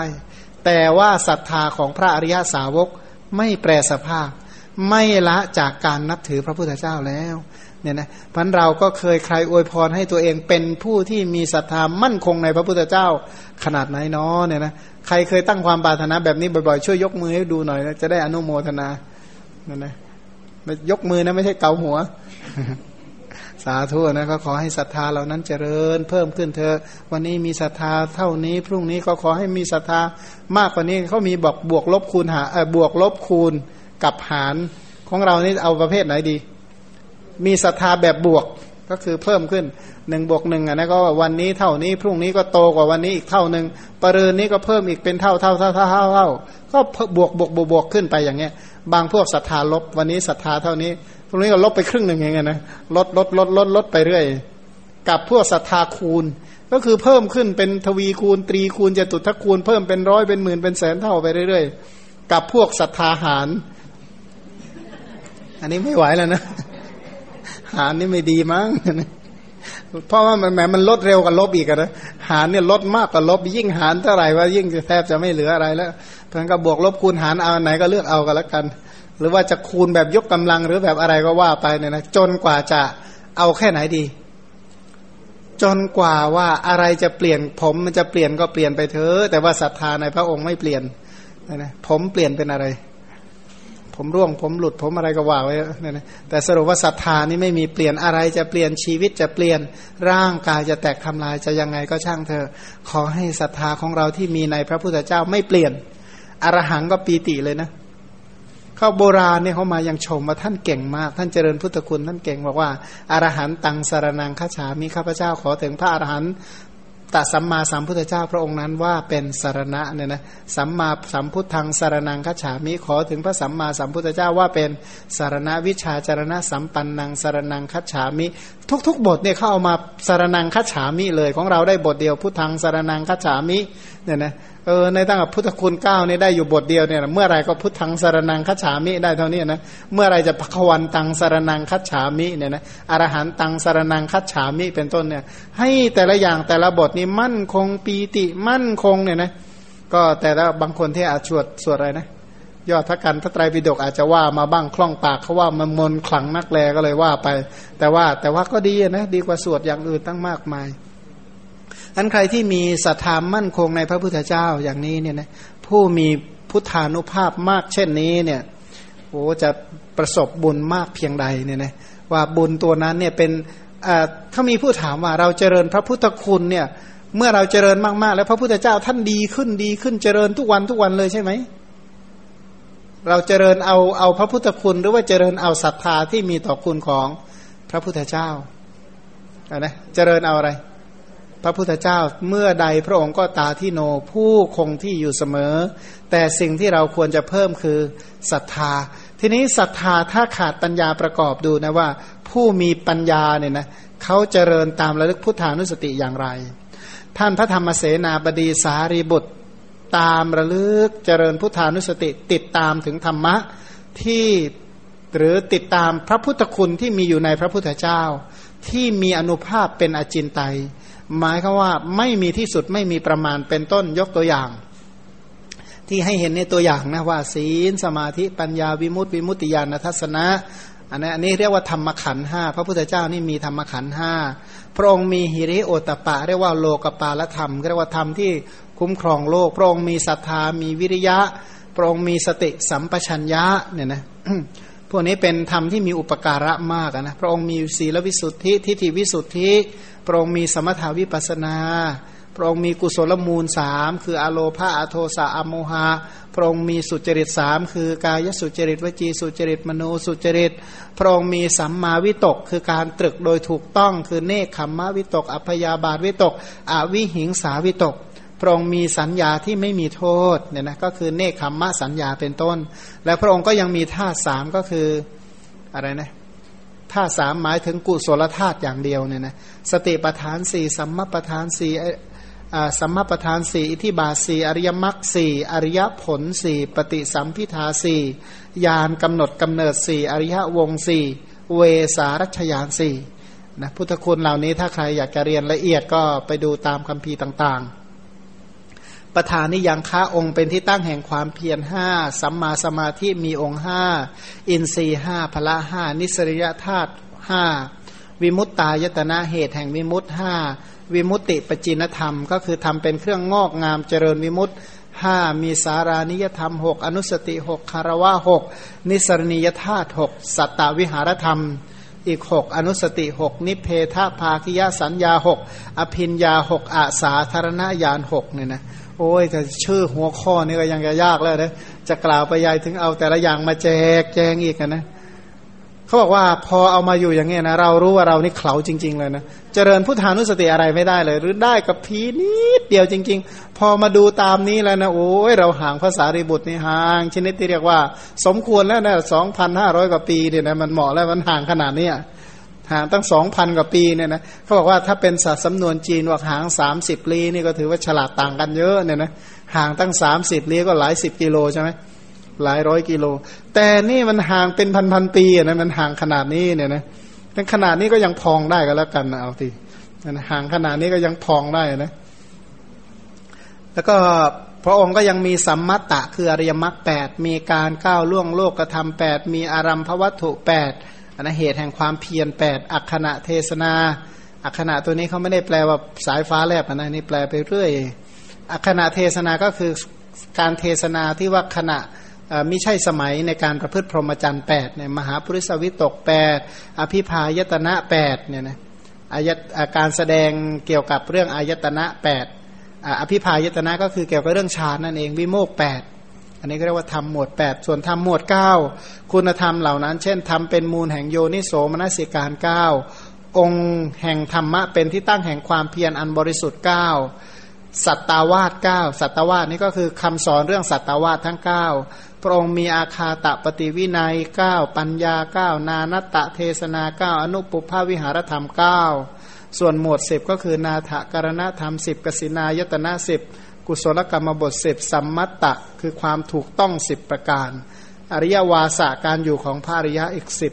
อเศขธรรมสิบรัตนะสิบกำลังของพระตถาคต หรือทศพลยานอีกสิบอนิสงเมตตาสิบเอ็ดอาการของธรรมจักสิบสองทุดงสิบสามพุทธยานสิบสี่พุทธยานสิบสี่ก็คือยานในอริยสัจสี่ยานในปฏิสัมพิทาสี่แล้วก็อาสาธารณญาณหกเนี่ยนะวิมุตติปริ ปจีนธรรมสิบห้าก็คือทำเป็นเครื่องบ่มวิมุตสิบห้าอานาปานสติสิบหกอปรัมปริยธรรมสิบหกพุทธธรรมสิบแปดปัจเจเวกขณะยานสิบเก้ายานวัตถุ ยานวัตถุก็คืออะไรบ้าง วัตถุเป็นที่เกิดของยานเนี่ยนะ เช่น ชรามรณะ ชรามรณะสมุทัย ชรามรณะนิโรธ ชรามรณะนิโรธคามินีปฏิปทานี้เป็นคูณสิบเอ็ดนะ อริยสัจสี่คูณสิบเอ็ดก็เท่ากับสี่สิบสี่ อุทยพยายานห้าสิบเนี่ยนะพูดถึงความเกิดและความดับโดยอาการห้าสิบกุศลธรรมเกินห้าสิบคือในจิตหนึ่งดวงเนี่ยมีกุศลธรรมเกินกว่าห้าสิบเหมือนกันญาณวัตถุเจ็ดสิบเจ็ดก็คือญาณที่อย่างรู้เช่น ชรามรณะ ชรามรณะ สมุทัยชรามรณะนิโรธชรามรณะนิโรธคามินีปฏิปทาอัสสาธาอาทีนวะ แล้วก็นิสรณะเป็นต้นเนี่ยนะก็เจ็ดคูณสิบเอ็ดก็เท่ากับเจ็ดสิบเจ็ดเป็นต้น มหาวชิรยาน อันเป็นจารีตร่วมกับสมาบัติอีกสองล้านสี่แสนโกดเนี่ยนะยานเกี่ยวกับเนี่ยที่ใช้สอยประจำวันนะแล้วก็เทศนายานเป็นเครื่องค้นคว้าพิจารณาสมันตะปัฏฐาน คือปัฏฐานที่ไม่มีในที่ไม่มีที่สิ้นสุดอันนะยานที่ค้นคว้าพิจารณาสมันตะปัฏฐานเนี่ยนะสมันตะปัฏฐานนี่หมายความว่าการตั้งไว้โดยรอบ เช่น กุศลติกะอะไรนะ ติกะปัฏฐานทุกกะปัฏฐาน ติกะติกะทุกกะทุกกะทุกกะติกะติกะทุกกะอะไรเงี้ยนะก็แล้วก็กระจายอีกตามมาติกาตามนัยยะทั้งหลายเลยเนี่ยหาที่สุดไม่ได้ แล้วก็พระองค์ก็มียานอันประกาศอัธยาศัยของสัตว์ทั้งหลาย ไม่มีที่สุดในโลกธาตุอันหาที่สุดไม่ได้สัตว์ทั้งสัตว์ทั้งหมดมีเท่าไหร่ มีเท่าไหร่ และอัธยาศัยของสัตว์ทั้งหมดเหล่านั้นมีเท่าไหร่สรุปว่าสัตว์หาประมาณไม่ได้ เมื่อสัตว์หาประมาณไม่ได้ พุทธญาณก็หาประมาณไม่ได้ ปัญญาก็หาที่สุดไม่ได้ ก็เรียกว่า เดี๋ยวข้างหน้าจะกล่าวว่าอาสงไขมีสี่เป็นต้นพระองค์ท่านก็ตรึกตรึกในระลึกถึงพระพุทธคุณที่ไม่สาธารณะแก่ผู้อื่น ยิ่งตรึกไปก็ไม่เห็นที่สุดไม่เห็นประมาณ เหมือนอย่างว่าจะขับเครื่องบินชมอากาศเนี่ยนะ ขับเครื่องบินชมอากาศนี่จะจะหรือเราเป็นนกเนี่ยบินชมอากาศเนี่ยนะจะไปให้มันสุดอากาศเลยเนี่ยไปไหวไหมนะนกปีกหักแน่ก็บินไปแต่พอถลาลมก็พอนะไม่ต้องหมายถึงขนาดลักษณะว่าแหมไปบินให้มันทั่วอากาศให้มันหมดคงไม่ได้หรอก นี่ก็เหมือนการยิ่งเจริญไตนะพระพุทธคุณก็ไม่เห็นที่สุด แล้วก็ไม่เห็นว่าประมาณเนี่ยว่าแค่ไหน พระเถระเนี่ยนะท่านบอกว่า นึกถึงที่สุด หรือประมาณแห่งคุณธรรมของตัวเองก็ยังไม่เห็น คือตัวท่านเองก็คำนวณคุณธรรมตัวเองเนี่ยคำนวณไม่พบว่าท่านมีเท่าไหร่นะเหมือนกับว่าผู้ที่มั่งคั่งจริงๆเนี่ยนะนับทรัพย์ตัวเองไม่หวาดไม่ไหวเนี่ยนะขี้เกียจนับว่างั้นเถอะมันมีเยอะแยะไปหมดนะรู้แต่ว่ามากก็แล้วกันนะก็คือแต่ว่าใช่มาก พระพุทธคุณมีมากใช่ไหมมาก ลองว่าสักห้าสิบว่าสักให้ฟังสักชั่วโมงหนึ่งนะได้ไหม เดี๋ยวจะเอาอ่านพุทธานุสติให้ฟังกันนะมากอย่างนี้เลยเนี่ยนะก็บอกว่าพอพอแล้วสองนาทีก็พอนะคนฟังบอกว่าท้อเลยใช่ไหมเดี๋ยวจะเอาพุทธานุสติมาอ่านให้ฟังอย่างเงี้ยนะแต่บอกพระพุทธเจ้านี่มีคุณมากไหมก็นั่งดูสินี่ผลงานของพระพุทธเจ้าทั้งนั้นแหละว่างั้นถ้าพระองค์ไม่บำเพ็ญบารมีสิ่งเหล่านี้จะเกิดหรือเป็นต้นเนี่ยนะ คือภาษาริบุตรเองเนี่ยนะท่านอาวัชนะ ท่านตรึกพิจารณาถึงคุณธรรมของตัวเองก็ยังไม่มีที่สุดเนี่ยยังไม่เห็นว่าสุดตรงไหน พระเถระจะเห็นประมาณหรือกำหนดพระคุณของพระพุทธเจ้าได้อย่างไร ปัญญาของท่านยังกว้างขวางเขาบอกว่า น้ำทะเลยังคำนวณได้ แต่ปัญญาภาษาริบุตรคำนวณไม่ได้ทรายเม็ดทรายทั้งหลายคำนวณได้ แต่ว่าปัญญาภาษาริบุตรคำนวณไม่ได้ เพราะฉะนั้นนี้ภาษาริบุตรผู้สัตธรรมเสนาบดี สาวกนะอย่างเพียงนี้จะกล่าวไปยายถึงพระพุทธเจ้า เพราะฉะนั้นท่านก็เลยเจริญพุทธานุสติยังไงก็ไม่ได้เจริญได้เท่าเท่าคุณที่เป็นจริงของพระพุทธเจ้า คือเรียกว่าเจริญได้ทุกแง่ทุกมุมครบถ้วนกระบวนความไม่ถึงขนาดนั้นหรอก แต่ก็ได้ตามสมควร จริงอยู่ผู้ที่มีปัญญามากมีปัญญาเฉียบแหลม ก็ย่อมศรัทธาในพระพุทธคุณทั้งหลาย โดยความเป็นพระพุทธคุณใหญ่ ใครมีปัญญามาก ก็เห็นคุณของพระพุทธเจ้ามากเนี่ยนะของเราถ้าเจริญพุทธคุณได้ไม่มาก ก็แสดงว่าพูดแล้วเศร้านะเอา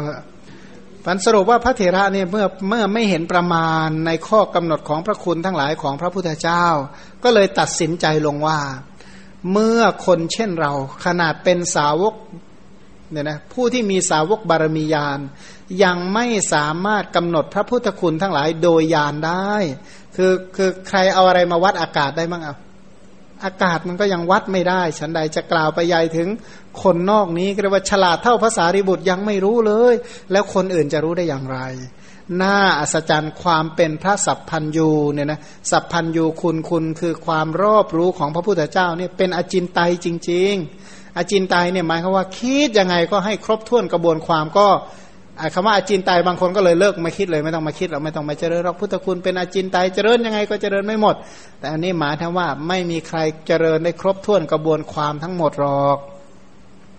พระพุทธคุณนี้เป็นอาจินไตยคิดไม่จบไม่สิ้นจริง ๆ ไม่มีข้อกำหนดมีอนุภาพมาก และก็พระพุทธคุณเหล่านี้เนี่ยเป็นโคจรแห่งพระพุทธญาณอย่างเดียวเท่านั้นโดยประการทั้งปวง มิได้เป็นโคจรแห่งผู้อื่น คือใครที่จะตรึกพระพุทธคุณได้กว้างขวางที่สุดคนนั้นก็ต้องเป็นพระพุทธเจ้า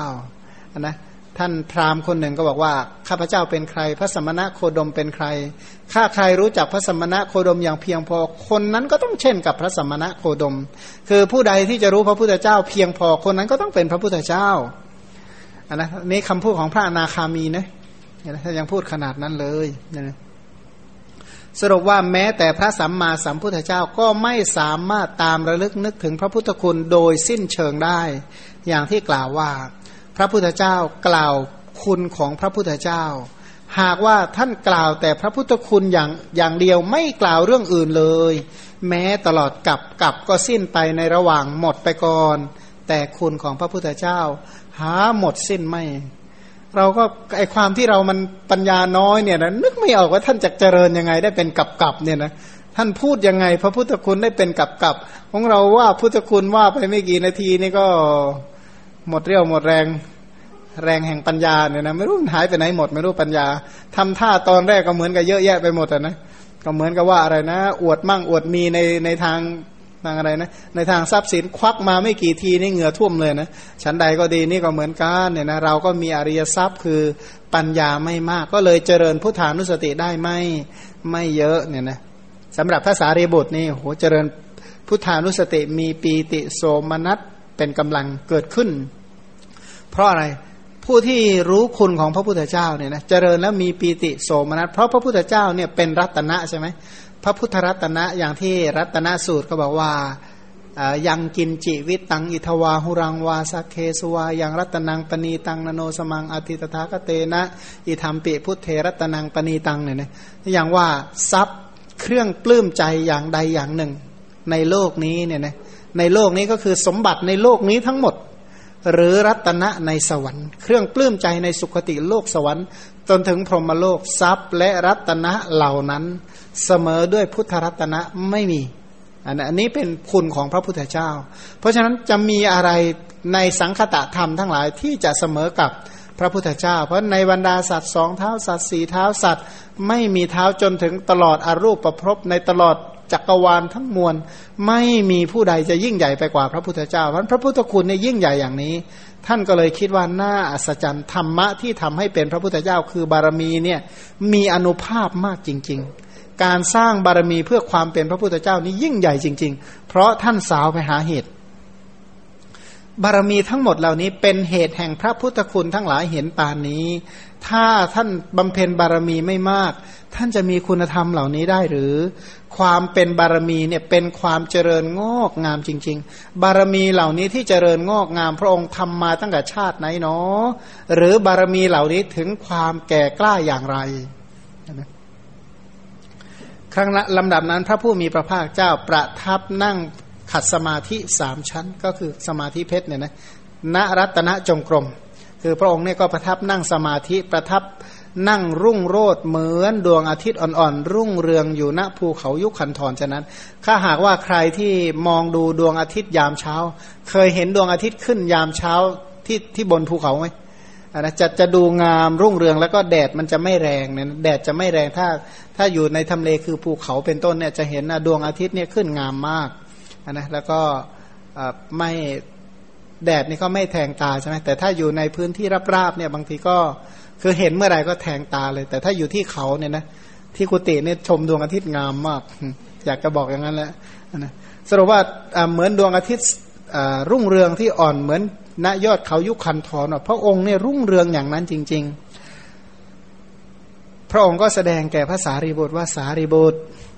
พุทธกรกะธรรม คือธรรมที่ทำให้เป็นพระพุทธเจ้าของเราเนี่ยนะได้เจริญงอกงาม เราบำเพ็ญเนี่ย จากพบสู่พบนะจากการมาพบเป็นต้นเนี่ยนะจากชาติสู่ชาติทำจากพบสู่พบจากชาติสู่ชาติ ในกับทั้งปวง การทำของเราเนี่ยนะทำพุทธการกะทำทำที่เป็นทำให้เป็นพระพุทธเจ้า เราทำด้วยความเคารพทำอย่างติดต่อกัน ด้วยการอุปถัมภ์ของความเพียรตั้งแต่สมาทาน นับตั้งแต่เราสมาทานประพฤติพุทธการกะธรรม การกระทำเหล่านั้นไม่เคยท้อถอย มีแต่เพิ่มพูนยิ่งยิ่งเขาเรียกว่าวิเศษภาคยะเนี่ยนะมีแต่เพิ่มยิ่งยิ่งขึ้นเพื่อจากวันนี้ให้ทานเท่านี้ ปริมาณแห่งทานเจตนาทานกุศล มีแต่เพิ่มยิ่งยิ่งยิ่งยิ่งขึ้นไปเนี่ยนะแม้กระทั่งศีลเป็นต้นก็เหมือนกัน แต่ในพัทธกับนี้นะสรุปว่าไอ้สมมติว่าถ้านับตั้งแต่พัทธีปังกรไปต้นมาเนี่ยนะไอ้สี่อสงไขยแสนกับ สี่อสงไขยเก้าหมื่นเก้าพันเก้าร้อยเก้าสิบเก้ากับจงยกไว้ เอาเฉพาะกับนี้แหละกับนี้ที่ผ่านพระพุทธเจ้ามาสามองค์ก่อนหน้านี้เนี่ยนะ พุทธกรกะธรรมเหล่านี้เกิดความแก่กล้าในชาตินี้เท่านั้นโดยโดยอ้อมว่างั้นนะเพราะฉะนั้นเพราะเลยแสดงว่าจริยาปีตะกังพุทธาประธานนิยัง ก็คือจริยาปิดก พุทธาประธานก็คือเหตุแห่งความเป็นพระพุทธเจ้า ตรงนี้เขาแปลว่าตำนาน ก็คือสาเหตุที่ทำให้เป็นพระพุทธเจ้าเนี่ยนะในในเหตุการณ์ในกับนี้ ปกติเนี่ยในหน้าสิบเก้านี่ก็กล่าวถึงคำว่ากับเนี่ยนะศัพท์ว่ากับนี่มีความหมายสิบเจ็ดในนะกับเนี่ยคำว่ากับในพระไตรปิฎกเนี่ยตรงนี้ยกมาตัวอย่างให้ดูแค่สิบเจ็ดในพันศัพท์ว่ากับเนี่ยนะว่าคำว่ากับนี่ใครไปรีบแปลเข้านี่ปวดหัวเหมือนกันนะ เพราะฉะนั้นมีความหมายตั้งสิบเจ็ดอย่าง เช่น วิตก วิธาน ปฏิภาค บัญญัติการประมะประมายุ สมณะโวหารสมันตะภาวะอภิสันฐานนะฮะเฉทนะวินิโยคะ วินยกิริยาเลสะอันตรกับตันหาทิฏฐิอสงไขยกับจนถึงมหากับ เพราะฉะนั้นคำว่าสีอสงไขยแสนกับอันนี้หมายถึงมหากับแล้วมหากับนี่แค่ไหน มหากับนี้แค่ไหน ในหน้า 21 ย่อหน้าล่าง คำว่ามหากับเนี่ยนะย่อหน้ากลางว่า ตรงนั้นเขาก็ยกตัวอย่างว่า คือผู้ที่เรียบเรียงอัตถกถาเนี่ยคำว่ากับในพระไตรปิฎกมีอยู่กี่แห่งท่านจำได้หมด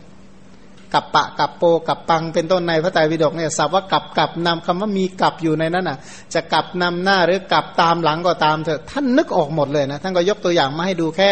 สิบเจ็ดตัวอย่างก็พอเรียกว่าพอประดับสติปัญญาบารมี แต่คนที่มาอ่านก็จะอ่านให้มันรู้เรื่องเลยปวดหัวซะส่วนใหญ่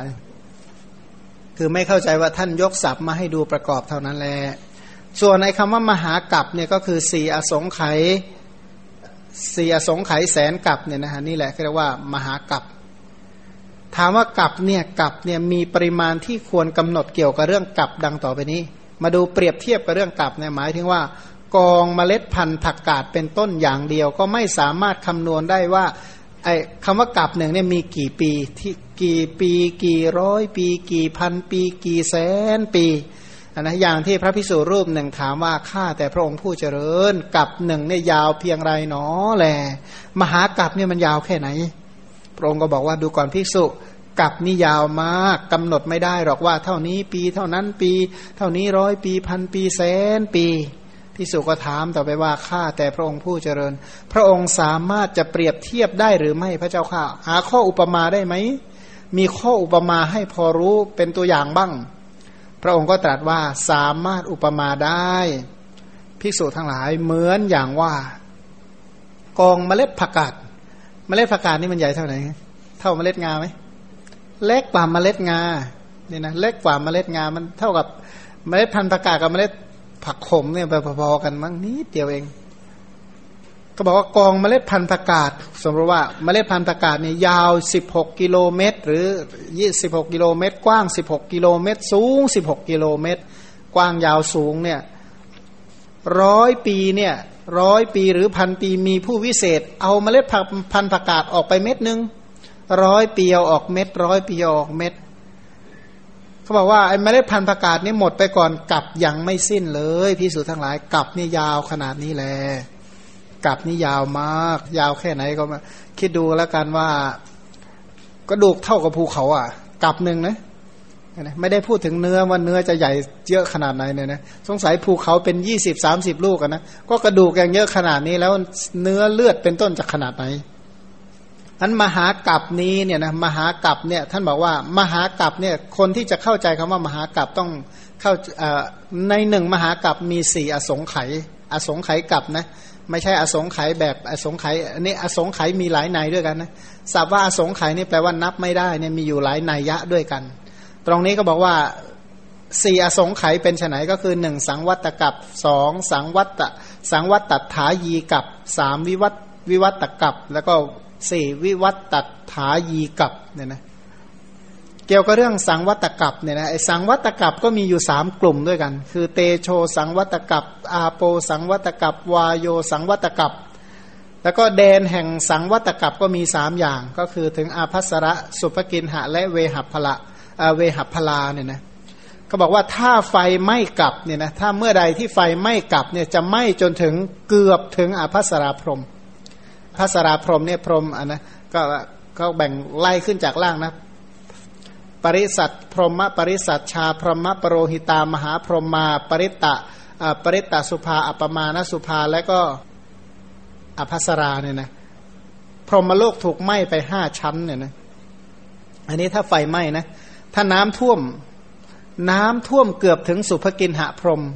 ถ้าลมพัดเนอะโอ้ยลมพัดเนี่ยพัดไม่ถึงเฉพาะฌานที่สี่พรมชั้นฌานที่สี่ส่วนฌานหนึ่งพรมระดับที่ได้ฌานหนึ่งสองสามเนี่ยถูกลมพัดหมดอย่างนั้น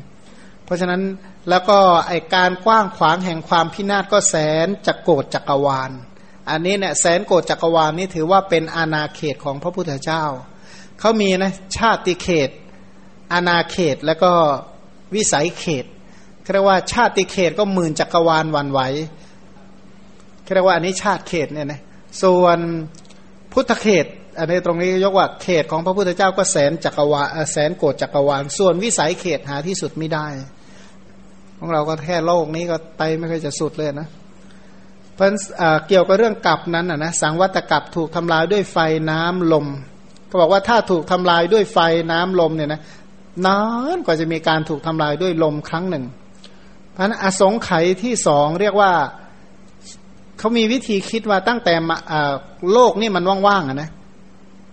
มหาเมฆเต็มจักรวาลแสนโกดตั้งแต่การทำลายไปยังให้กลับพินาศนี้เรียกว่าสังวัตถายีกับ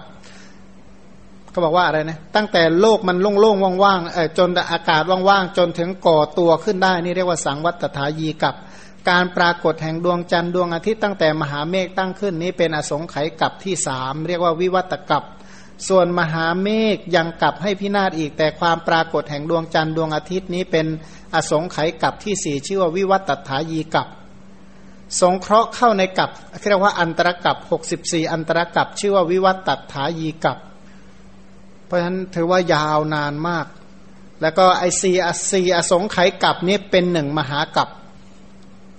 แล้วก็เลขศูนย์ของหนึ่งมหากัปเนี่ยร้อยสี่สิบตัวเรียกว่า หนึ่งอสงไขยกับที่จริงท่านก็อยากจะบอกเราว่ามันนานนานนานไม่ต้องไปคิดอะไรมากหรอก สรุปว่ามันนานมากกันแล้วกันนะมันก็เกี่ยวกับเรื่องอสงไขยก็สี่อสงไขยแสนกับเนี่ยนะเกี่ยวส่วนเรื่องเริ่มตั้งแต่สี่อสงไขยแสนกับเนี่ยนะเมื่อถ้าถอยหลังจากนี้ไปเมื่อเสียสงไขยแสนกับที่แล้วมีพระสัมมาสัมพุทธเจ้าสี่พระองค์ตันหังกรมีทังกรสรนังกรทีปังกรเป็นต้นอุบัติเกิดขึ้นในโลก ส่วนเรื่องราวเป็นยังไงก็ มันสุกหน้ากันแล้วกัน นี่เมื่อมาตรฐานไม่ดี เราก็คงถือเอาแต่สาระก็พอ ในหลาย ๆ เรื่องก็เวลาดูไปเนี่ยนะจะเห็นว่าเขามาอาจจะเหมือนว่าไม่ได้บรรยายตามหนังสือ แต่นี่ก็เป็นที่รู้กันนะอย่างเดี๋ยวขอแก้หนังสือก่อนนะ อย่างยกตัวอย่างในหน้ายี่สิบแปดเนี่ยนะหน้ายี่สิบแปดนั้นบรรทัดล่างเลย นับขึ้นหนึ่งสอง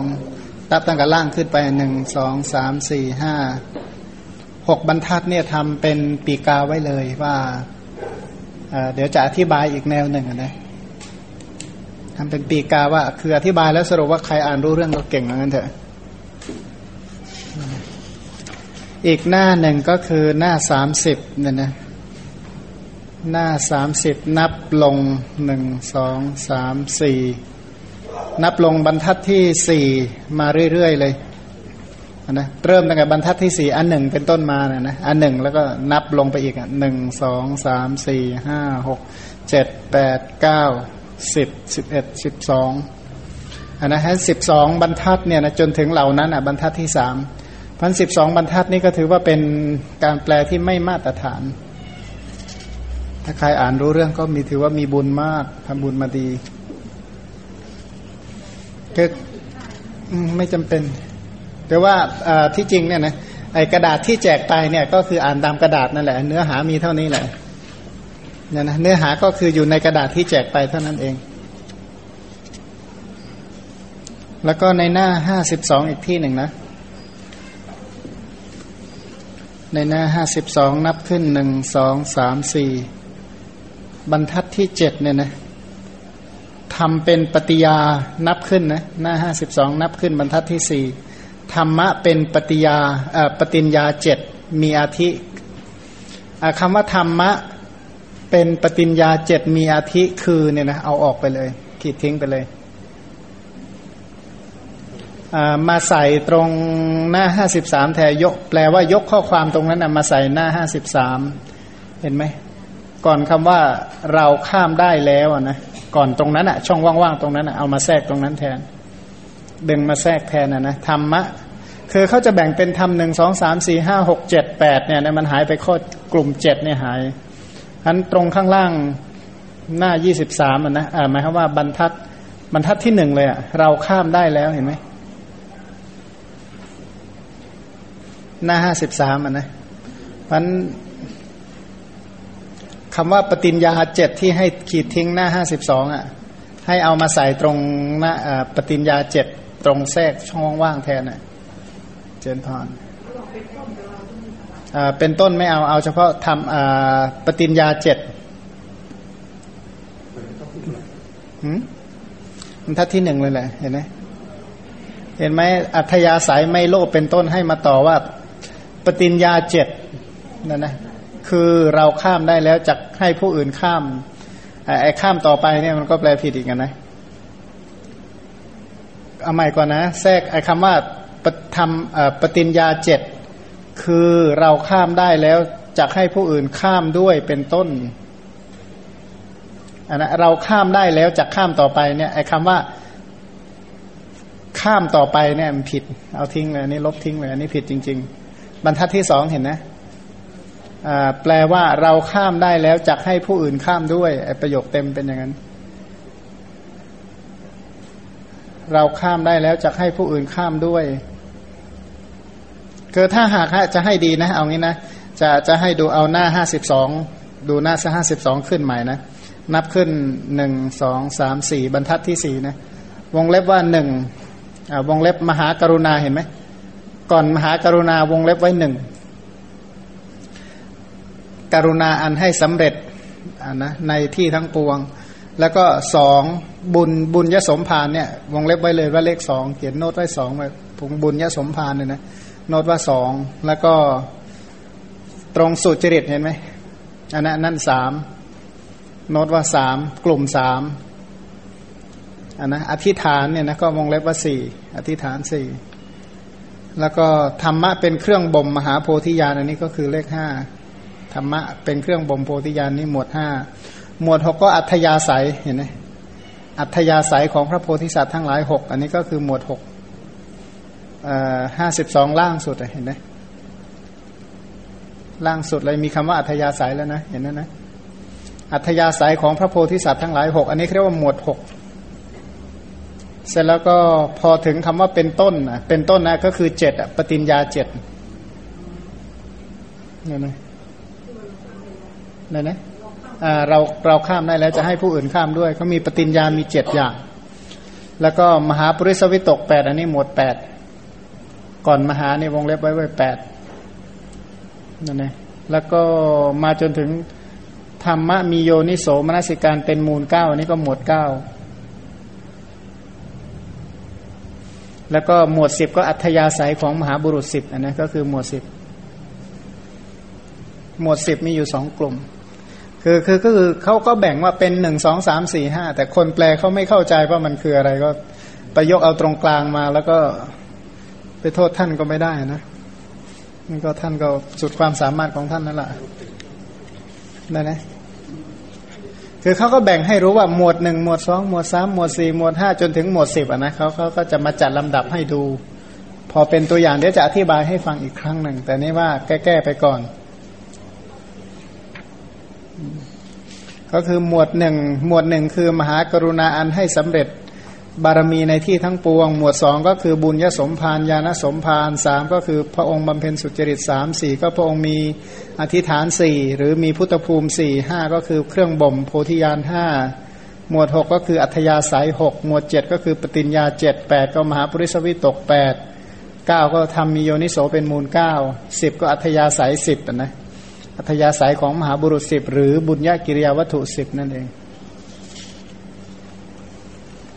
นะแค่นี้ก่อนนะ แล้วก็มาลงเรื่องเลย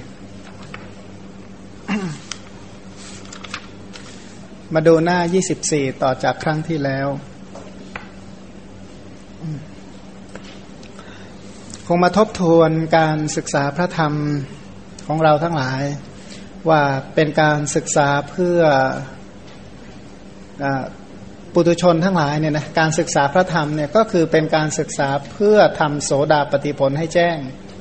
เนี่ยเราเรียกว่าต้องทำความเข้าใจในฐานะที่เป็นจริงของเรา ฐานะที่เป็นจริงของเราการศึกษาของเราก็คือเพื่อทำโสดาปฏิผลให้แจ้ง ข้อปฏิบัติที่จะทำให้เป็นพระโสดาบันก็อย่างที่คุ้นเคยกันแล้วคือหนึ่งเนี่ยนะครบสัตบุรุษสองฟังธรรมของสัตบุรุษสาม โยนิโสมนสิการสี่ปฏิบัติธรรมสมควรแก่โลกุตระธรรม อันนี้คือข้อปฏิบัติเพื่อความเป็นพระโสดาบัน ทีนี้ถ้าเป็นพระโสดาบันไปแล้วจะมีอะไร ก็คือเป็นผู้ที่มีศรัทธามั่นคงไม่หวั่นไหวในพระพุทธเจ้า เป็นผู้ที่มีศรัทธามั่นคงไม่หวั่นไหวในพระธรรม เป็นผู้ที่มีศรัทธามั่นคง ไม่หวั่นไหวไม่เปลี่ยนแปลงในพระสงฆ์ แล้วก็สุดท้ายคือเป็นผู้ที่มีอริยการตศีลศีลที่พระอริยเจ้ารักใคร่ เป็นศีลที่ไม่ขาดไม่ด่างไม่พร้อยไม่ทะลุเป็นศีลที่เป็นไทยเป็นต้น อันนั้นหมายความว่าถ้าเราเป็นพระโสดาบันนี่ย้อนกลับมาว่าข้อปฏิบัติที่ทำให้เป็นพระโสดาบันสี่ประการ คือข้อแรกเนี่ยนะการครบสัตว์บุรุษ ข้อสองการฟังธรรมของสัตว์บุรุษ ข้อสามโยนิโสมนสิการ ข้อสุดท้ายก็คือปฏิบัติธรรมสมควรแก่โสดาปฏิผลเนี่ยนะโลกุตระก็คือโสดาปฏิผลนั่นเอง ทีนี้ถ้าหากว่าเราไม่รู้จักพระพุทธเจ้าเราจะคบท่านถูกหรือนะพันการเรียนจริยาปิดกก็คือการเรียนทำความรู้จักกับพระพุทธเจ้านี่นะอย่างการเรียนพระพุทธคุณเนี่ยนะก็รู้กันว่าเป็นแบ่งออกเป็นสามกลุ่มด้วยกัน พระพุทธคุณเนี่ยแบ่งออกเป็นสามกลุ่ม กลุ่มแรกก็คือพระปุพพจริยาคุณ กลุ่มที่สองสรีระคุณ กลุ่มที่สามก็คือคุณคุณเนี่ยนะ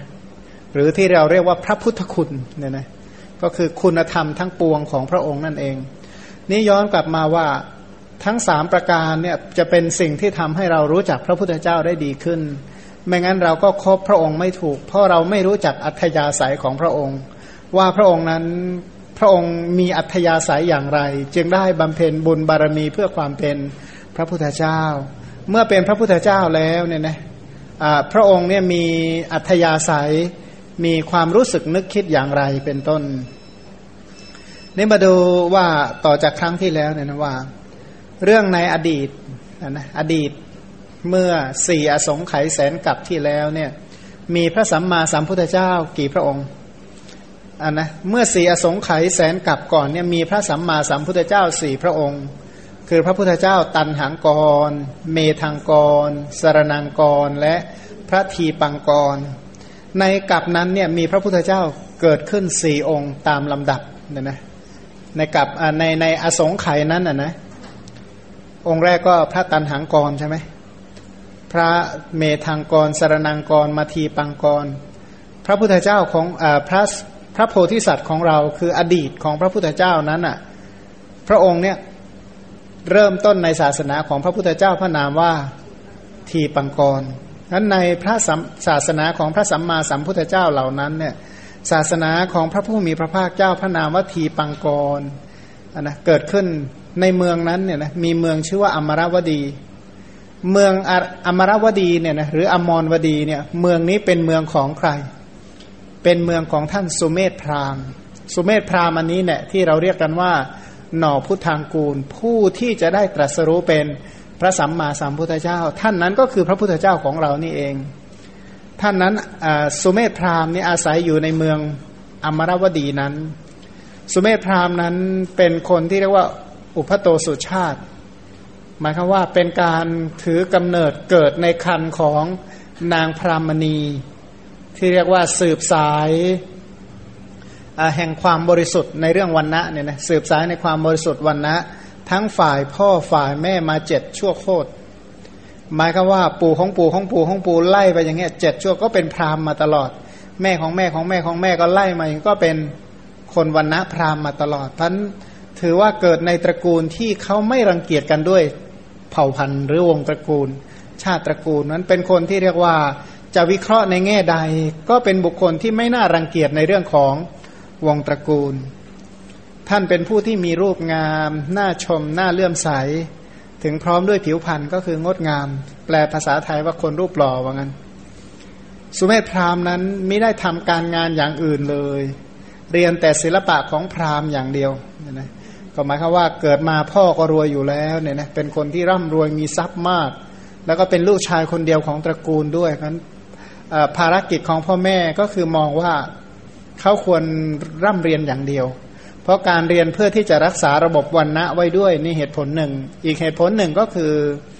จะได้ดูแลปกครองทรัพย์ได้ เพราะคนที่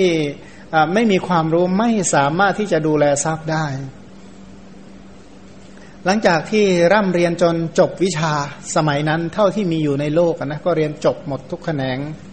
พ่อแม่ก็ได้ถึงแก่กรรม ตั้งแต่เขายังเป็นหนุ่มครั้งนั้นสิริวัฒนะสิริวัฒกะอมาตของเขาอะนะเเป็นพูดภาษาเรียกว่าผู้จัดการมรดกเนี่ยนะหรือผู้ดูแลทรัพย์สินประจำตระกูลคนนี้ก็นำบัญชีทรัพย์สินมาให้ แล้วก็เปิดห้องทรัพย์สินนะเป็นเป็นเป็นทรัพย์จริง ๆ เลย ก็เปิดให้ดูเป็นห้องเป็นห้องคลังที่เต็มไปด้วยทองนะห้องคลังทอง ห้องคลังเงิน ห้องคลังแก้วมณี ห้องคลังแก้วมุกดาเป็นต้น อย่างที่อะไรนะไปที่สาวัตถีใช่ไหมเขาจะมีห้องอยู่สองห้องอะนะอ่าที่ที่บ้านอนาถาบินทิกะเขาจะมีห้องสองห้องไง ห้องเก็บเงินห้องหนึ่งก็ห้องเก็บทองไว้อีกห้องหนึ่งนะลักษณะนั้น อันโบราณเนี่ยไม่ละไม่ค่อยนิยมแบบฝากธนาคารอะไร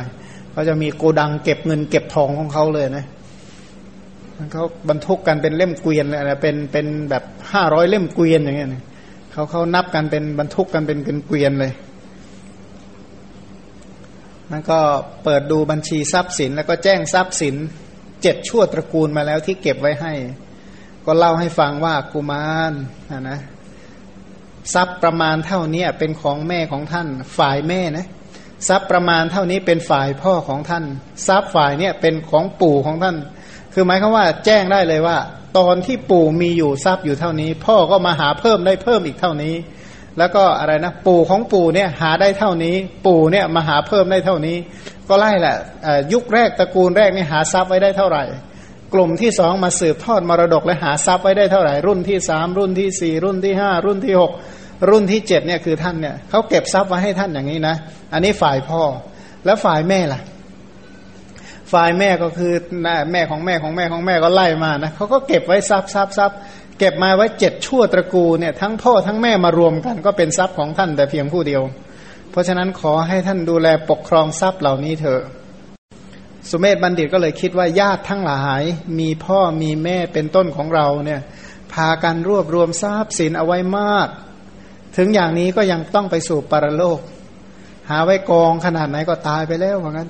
ไม่ได้ถือเอาไปแม้แต่กระหาปณะเดียว สมัยใหม่ก็บอก เอาไปไม่ได้แม้แต่สตังแดงเดียว แต่เราเนี่ยจะไม่ทำเรียนแบบของตระกูลเราเด็ดขาด เราจะต้องถือเอาไปด้วย จะต้องทำยังไงที่ทรัพย์เหล่านี้เราจะต้องเอาไปได้ด้วย พอคิดอย่างนี้ก็เลยไปกราบทูลแก่พระราชา ให้ตีกลองประกาศทั่วเมือง ได้ให้ทานแก่มหาชน แล้วก็ยังไปป่าหิมวันตประเทศ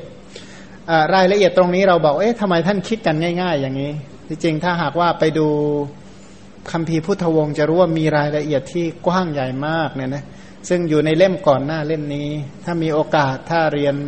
จริยาปิดกจบเราอาจจะเรียนพุทธวงศ์ต่อก็ได้เนี่ยนะให้มันจบสักเรื่องก่อนเถอะกลัวไม่จบสักเรื่องเลยอันนี้มาดูว่าท่านเหล่านั้นเนี่ยนะก็สะสมทรัพย์ไว้ขนาดนี้ ก็มีการพิจารณาไอความที่อัธยาศัยของท่านเนี่ยออกจากวัตตะ เมื่อท่านมีอัธยาศัยอย่างนั้นเนี่ยนะท่านก็สละทรัพย์ทั้งหมดออกบวชพอบวชเป็นดาบทเนี่ยนะเจ็ดวัน ทำอภิญญาห้าสมาบัติแปดให้เกิดขึ้น นั้นถือว่าเป็นคนที่ไม่ธรรมดาจริงๆนะเพราะสามารถว่าภายในเจ็ดวันเนี่ยได้สมาบัติแปดนนะก็คือรูปฌานสี่อรูปฌานสี่ที่เกิดจากการเจริญกสินถ้าเป็นคนที่ไม่เห็นภายในวัตถุกรรมอย่างเต็มที่ทำไม่ได้ ขณะเดียวกันก็ยังได้อภิญญาห้าอีกแสดงฤทธิ์ได้นะนะ แสดงฤทธิ์ได้ มีตาทิพมีหูทิพระลึกชาติได้นะแล้วก็รู้วาระจิตของผู้อื่น มีมโนมยิทธิเนรมิตกายอื่นได้หมดเลยพันท่านก็เลยมีความสุขอยู่ด้วยสมาบัติวิหารธรรมนะมีความสุขปล่อยชีวิตให้ผ่านไปด้วยการอยู่ด้วยวิหารเนี่ยแปลว่าอยู่นะอยู่ด้วยสมาบัติก็คืออยู่ด้วยชั้นหนึ่งสองสามสี่อันนี้เป็นชีวิตของท่าน ในการละครั้งนั้นเนี่ยนะการละครั้งนั้น พระทศพล ทศแปลว่าสิบใช่ไหมผลก็คือกำลัง พระพุทธเจ้าที่ประกอบด้วยกำลังแห่งพระยานสิบพระนามทีปังกร บรรลุพระประมาพิเศษสัมโพธิญาณสัมโพธิญาณนี้เป็นชื่อของอะไรสัพพัญยุตยานในหนึ่งอีกในหนึ่งก็เป็นชื่อของอรหัตตมัคคยาน ที่เกิดโดยปรมาพิเศษเนี่ยนะไอปรมาเนี่ยแปลว่ายิ่ง อภิเศษก็คือการอะไรนะแต่งตั้งใช่ไหมคล้ายๆ แต่งตั้ง แต่นี่หมายถึงอภิเศษแบบเป็นอภิเศกสูงสุดเรียกว่าสัจจาพิเศษเนี่ยนะอภิเศกด้วยการแทงตลอดอริยสัจที่สูงสุด ก็ตรัสรู้เป็นพระสัมมาสัมพุทธเจ้า เมื่อพระองค์เป็นพระพุทธเจ้าอย่างนี้ก็ยังบวรธรรมจักให้เป็นไป ก็คือยังธรรมจักที่สูงสุดให้เป็นไป พระองค์ก็แสดงธรรมประกาศสงเคราะห์หมู่หมู่มวลเวนยศาสตว์ทั้งหลายมันผู้ที่ตรัสรู้ธรรมตามท่านก็ตามสมควรแก่มรรคผล เช่น โสดาปฏิมรรคสกทาคามิมรรคอนาคามิมรรคและอรหัตตมรรคผู้ที่สำเร็จเป็นพระอรหันต์เรียกว่าพระขีณาสพเนี่ยนะเป็นพระขีณาสพเป็นผู้สิ้นอาสวะ พระพุทธเจ้าพระองค์นั้นเนี่ยนะมีพระภิกษุหนึ่งแสนรูปเนี่ยแวดล้อมนะพระพุทธเจ้าพระนามวัตถีปังกรนะ ไปไหนมีพระภิกษุติดตามแสนรูป พระองค์ก็เสด็จจาริกไปโดยลำดับ ไปจนถึงเมืองรัมมะวดีนคร ประทับอยู่ที่สุทัศนวิหารไม่ไกลจากเมืองนั้น ก็คือมีการสร้างวัดถวายเนี่ยนะเป็นพุทธบูชา ชาวเมืองรัมมะวดีนครเนี่ยได้ฟังว่าพระศาสดา พระศาสดาก็คือผู้ที่สอนประโยชน์สามแก่สรรพสัตว์ทั้งหลายเนี่ยนะ เสด็จมาถึงเมืองของพวกเราแล้ว ประทับอยู่ณสุทัศนมหาวิหาร ก็ถือว่าเป็นวัดใหญ่มาก ก็พากันถือของหอมมีดอกไม้เป็นต้นเนี่ยนะระเบียบดอกไม้ของหอมพวงมาลัยตามแต่จะหามาได้เพื่อแล้วก็เข้าไปเฝ้าพระศาสดาถวายบังคม บูชาด้วยดอกไม้ของหอมเป็นต้น นั่งหน้าที่ควรส่วนข้างหนึ่งก็ฟังพระธรรมเทศนา ก็คือเมื่อเข้าไปนั่งเมื่อเข้าไปใกล้นะก็เงี่ยโสดลงฟัง พระพุทธเจ้าก็ประกาศอริยสัจธรรมให้ฟัง เขาก็มีการฟังอริยสัจธรรมมันหลังจากแสดงธรรมจบ ชาวบ้านก็นิมนต์พระพุทธเจ้าพร้อมกับภิกษุสงฆ์ให้เสวยพัตาหารในวันรุ่งขึ้นเขาก็พากันลุกขึ้นจากที่นั้นแล้วก็กลับไป ก็คือฟังธรรมในตอนเย็นใช่ไหมฟังธรรมในตอนเย็น นิมนต์พระในตอนเย็น กลับบ้านก็ไปเตรียมตัว รุ่งขึ้นรุ่งเช้าชาวเมืองเหล่านั้น ก็ตระเตรียมมหาทานนะเขาก็แบ่งเป็นกลุ่ม กลุ่มที่เตรียมอาหารก็เตรียมอาหารไป กลุ่มที่ตกแต่งบ้านเมืองก็ตกแต่งไป กลุ่มที่ชำระถนนหนทางก็ชำระเขาก็แบ่งเป็นพวกพวกพวกพวกไปทำบุญกัน แต่ละคนเนี่ยก็ทำด้วยความร่าเริงยินดีนะกลุ่มที่ทำความสะอาดหนทางที่พระทศพลเสด็จมาก็ทำไป ก็ชำระทางเนี่ยนะปัดกวาดหนทางกลุ่มที่ปัดกวาดก็ปัดกวาดกลุ่มที่ตรงไหนมันเนินสูงก็ขุดตรงไหนที่มันลุ่มก็ถมเนี่ยนะก็เพื่อที่จะทำทางรับเสด็จพระสัมมาสัมพุทธเจ้า ครั้งนั้นสุเมธดาบทฤาษีของเราเนี่ยนะพระพุทธเจ้าในอดีตของเราองค์เนี้ยพระองค์ก็เสด็จมาทางอากาศ ก็คือเป็นผู้ที่มีอภิญญาห้าใช่ไหมมีฤทธิ์เหาะได้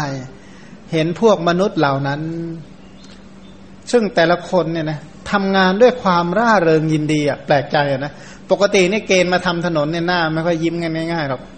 แต่นี่มาทำถนนมาถางถนนเนี่ยทำด้วยความสนุกสนานทำด้วย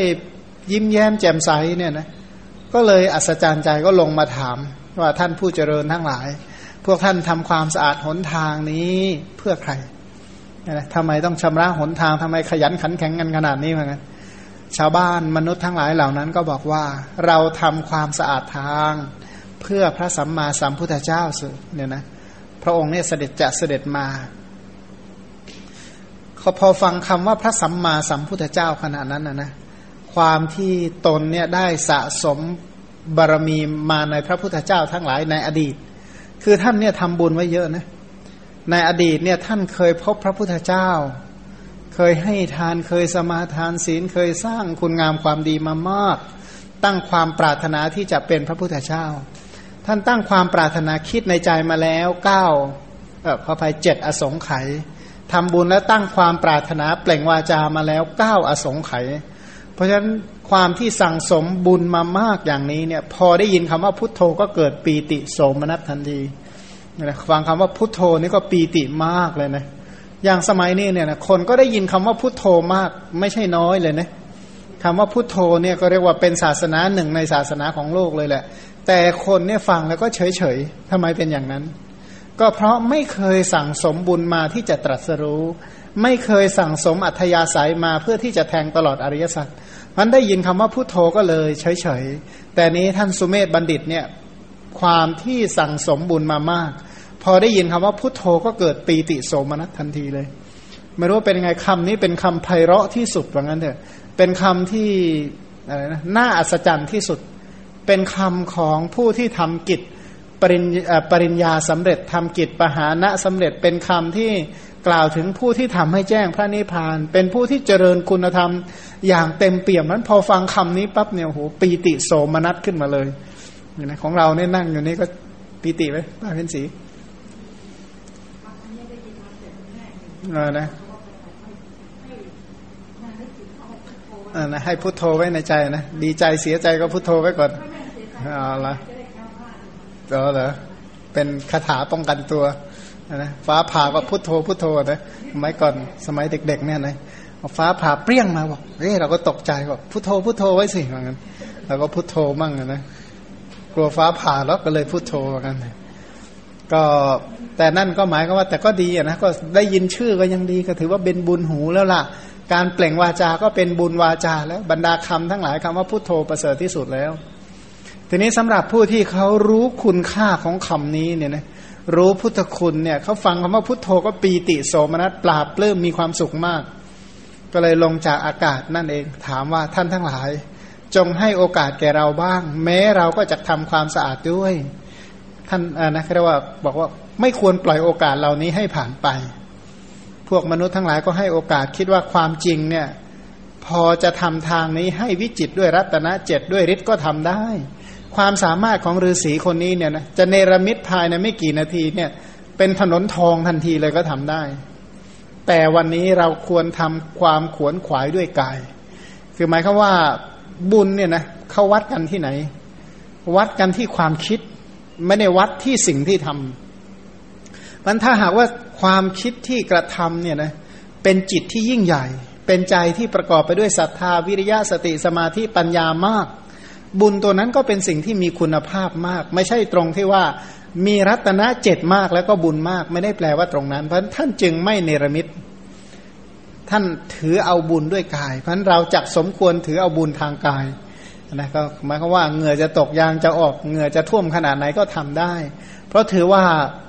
สภาพจิตที่เป็นไปกับการยกการการจับเป็นต้นเนี่ยเป็นบุญทั้งนั้นเลย ก็อยากจะให้บุญเนี่ยเกิดสืบเนื่องต่อเนื่อง ก็เลยนำเอาหญ้าขยะอยากเยื่อออกไป ก็ไปขนเอาเรียกว่าเอาดินมาเกลี่ยทำหนทางให้เสมอ คือปกติชาวบ้านเขาเห็นว่าท่านมีฤทธิ์มากนะก็เลยให้ที่มันตรงมีหลุม มีหลุมแล้วก็มีแต่โคลน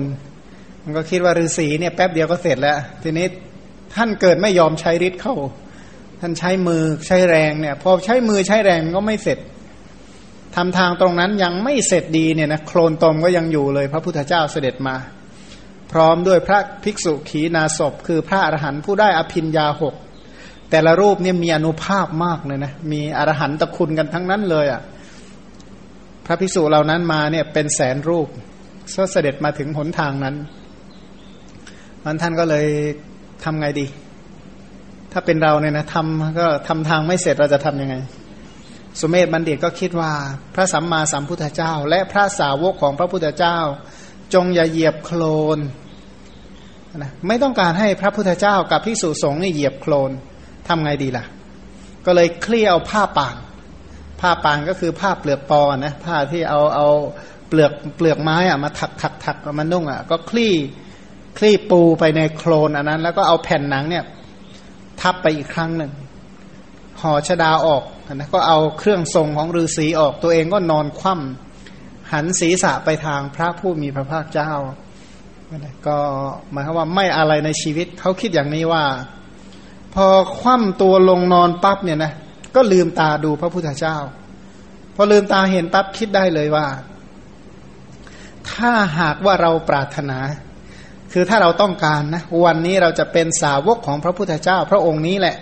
ทำลายกิเลสในวันนี้แหละ เราจะเป็นพระอรหันต์เดิน ต้อยต้อยองค์สุดท้ายตามเลยทันที ถ้าเราต้องการนนะแต่ประโยชน์อะไรด้วยการข้ามโอคะเนี่ยนะ แต่คือการออกจากโอคะใหญ่คือสงสารของเราแต่เพียงผู้เดียวเท่านั้น ประโยชน์อะไรที่เราจะตรัสรู้แต่เพียงผู้เดียวเล่า ถ้ากระไรแม้เราก็พึงเป็นพระสัมมาสัมพุทธเจ้าเห็นปานนี้แม่อยากเป็นเขาว่าถ้าถ้าเราบรรลุแต่เพียงผู้เดียวนะ เราก็เป็นพระสาวกรูปหนึ่งที่เดินตามพระพุทธเจ้า แต่ว่ามันก็ออกได้แต่เพียงผู้เดียว ถ้ากระไรนะ เราก็ต้องเป็นแบบพระสัมมาสัมพุทธเจ้า เห็นปานนี้ เราจะต้องเป็นแบบนี้ให้ได้ อันนั้นอันนี้หมายความว่าด้วยอะไร โลภะไหม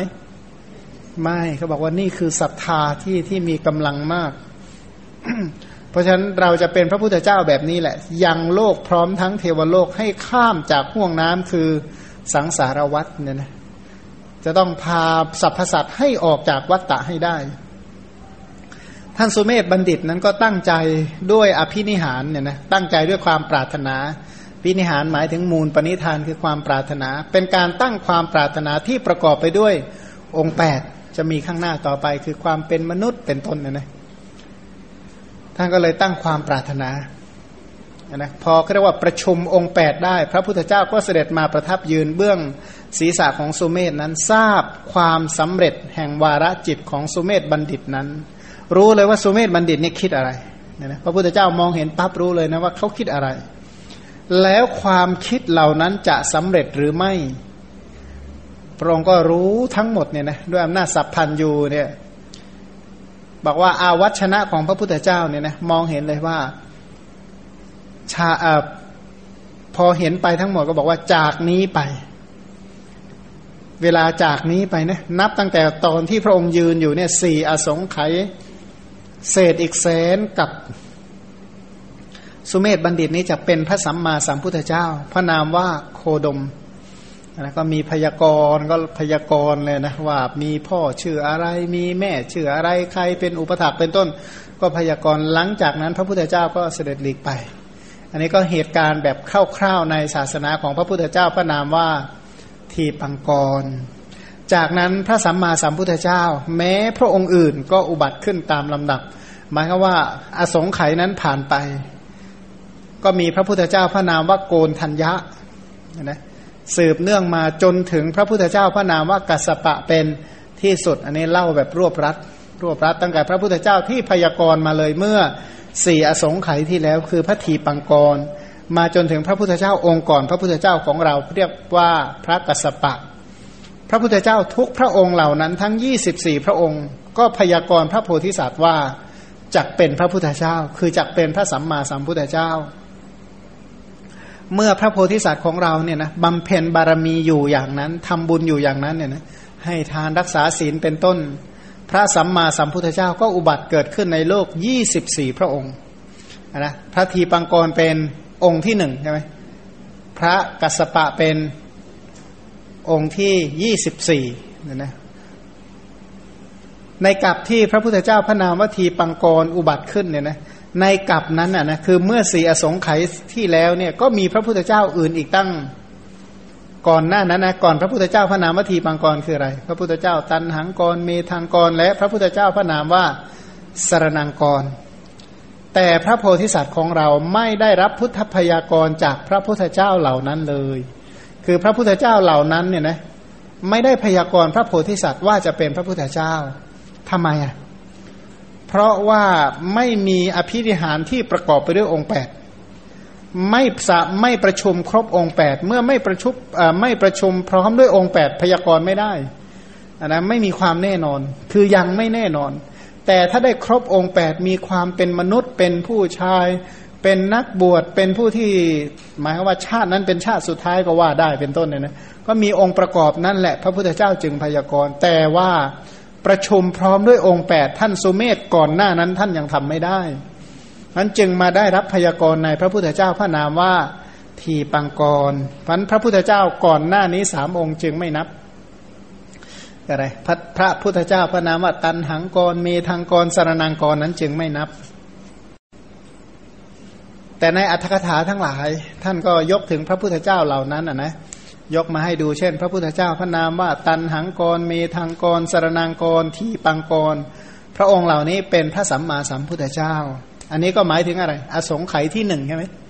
อสงไขยที่หนึ่งพระพุทธเจ้าพระนามว่าโกนทัญญะผู้สูงสุดกว่าสัตว์สองเท้า อันนี้ก็อยู่ในระหว่างอสงไขยที่สองพระพุทธเจ้าพระนามว่ามังคละสุมาณะเรวตะ และพระพุทธเจ้าพระนามว่าโสพิตะผู้เป็นมุนี นี้ก็อยู่ในระหว่างอสงไขยกับที่ สามอสงไขยที่สามนะพระพุทธเจ้าพระนามว่าอโนมัทสีพระพุทธเจ้าพระนามว่าปทุมะ พระพุทธเจ้าพระนามว่านารทะ พระพุทธเจ้าเหล่านี้สามองค์นี้ก็อยู่ในอสงไขยที่ที่สี่นะนะหลังจากนั้นก็ถอยหลังจากนี้ไปแสนกับมีพระพุทธเจ้าพระนามว่าปทุมุตระเนี่ยเกิดขึ้นในโลกนะหลังจากพระพุทธเจ้าพระนามว่าปทุมุตระก็พระพุทธเจ้าพระนามว่าสุเมธะ ผู้เกิดดีตัวนั้นเนี่ยนะขอแก้หนังสือหน่อยนะ แก้นิดหนึ่งผู้เกิดดีแปลว่า พระสุชาตะพุทธเจ้านะผู้เกิดดีเนี่ยมาจากพระเป็นชื่อของพระพุทธเจ้านะแปลว่า พระสุชาตะ พระพุทธเจ้าพระนามว่าสุชาตะนะพระพุทธเจ้าพระนามว่าปิยทัศสีผู้มียศใหญ่ พระพุทธเจ้าอัฏฐทัศสีธรรมทัศสีพระพุทธเจ้าสิทธัตถะ ผู้เป็นนายกของโลก พระพุทธเจ้าติดสะ พระพุทธเจ้าผุดสะ ผู้เป็นพระสัมมาสัมพุทธเจ้า พระพุทธเจ้าวิปัสสี พระพุทธเจ้าสิกขี พระพุทธเจ้าเวสภู พระพุทธเจ้ากากุสันทาพระพุทธเจ้าโกนาคมณะ พระพุทธเจ้ากัสปะ ผู้เป็นนายกเนี่ยนะพระพุทธคือหมายความว่านายกแปลว่าผู้นำพระพุทธเจ้าเหล่านี้ พระองค์เป็นผู้น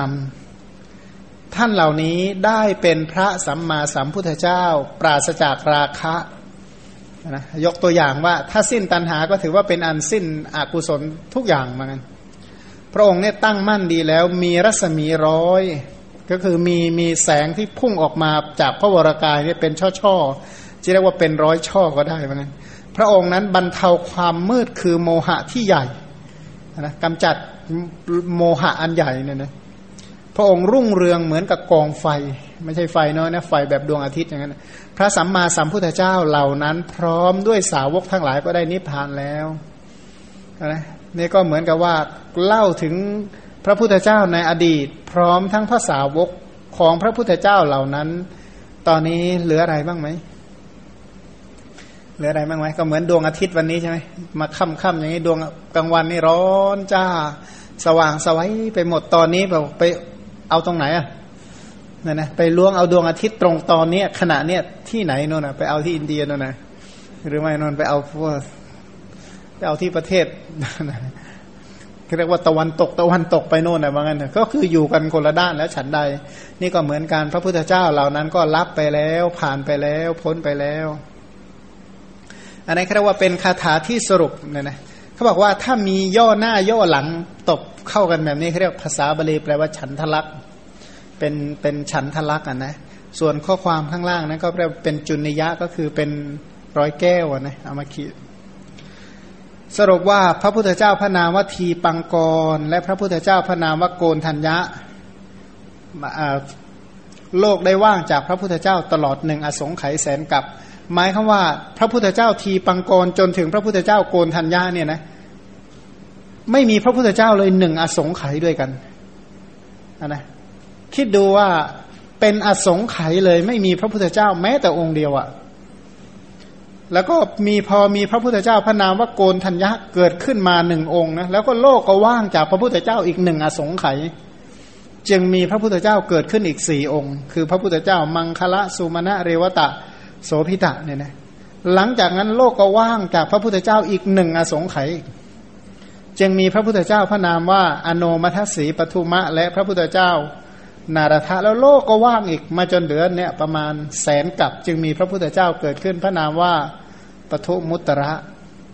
อันในพุทธวงศ์จึงกล่าวว่ากับทั้งหลายในระหว่างพระพุทธเจ้าเหล่านี้ คือพระพุทธเจ้าพระนามว่า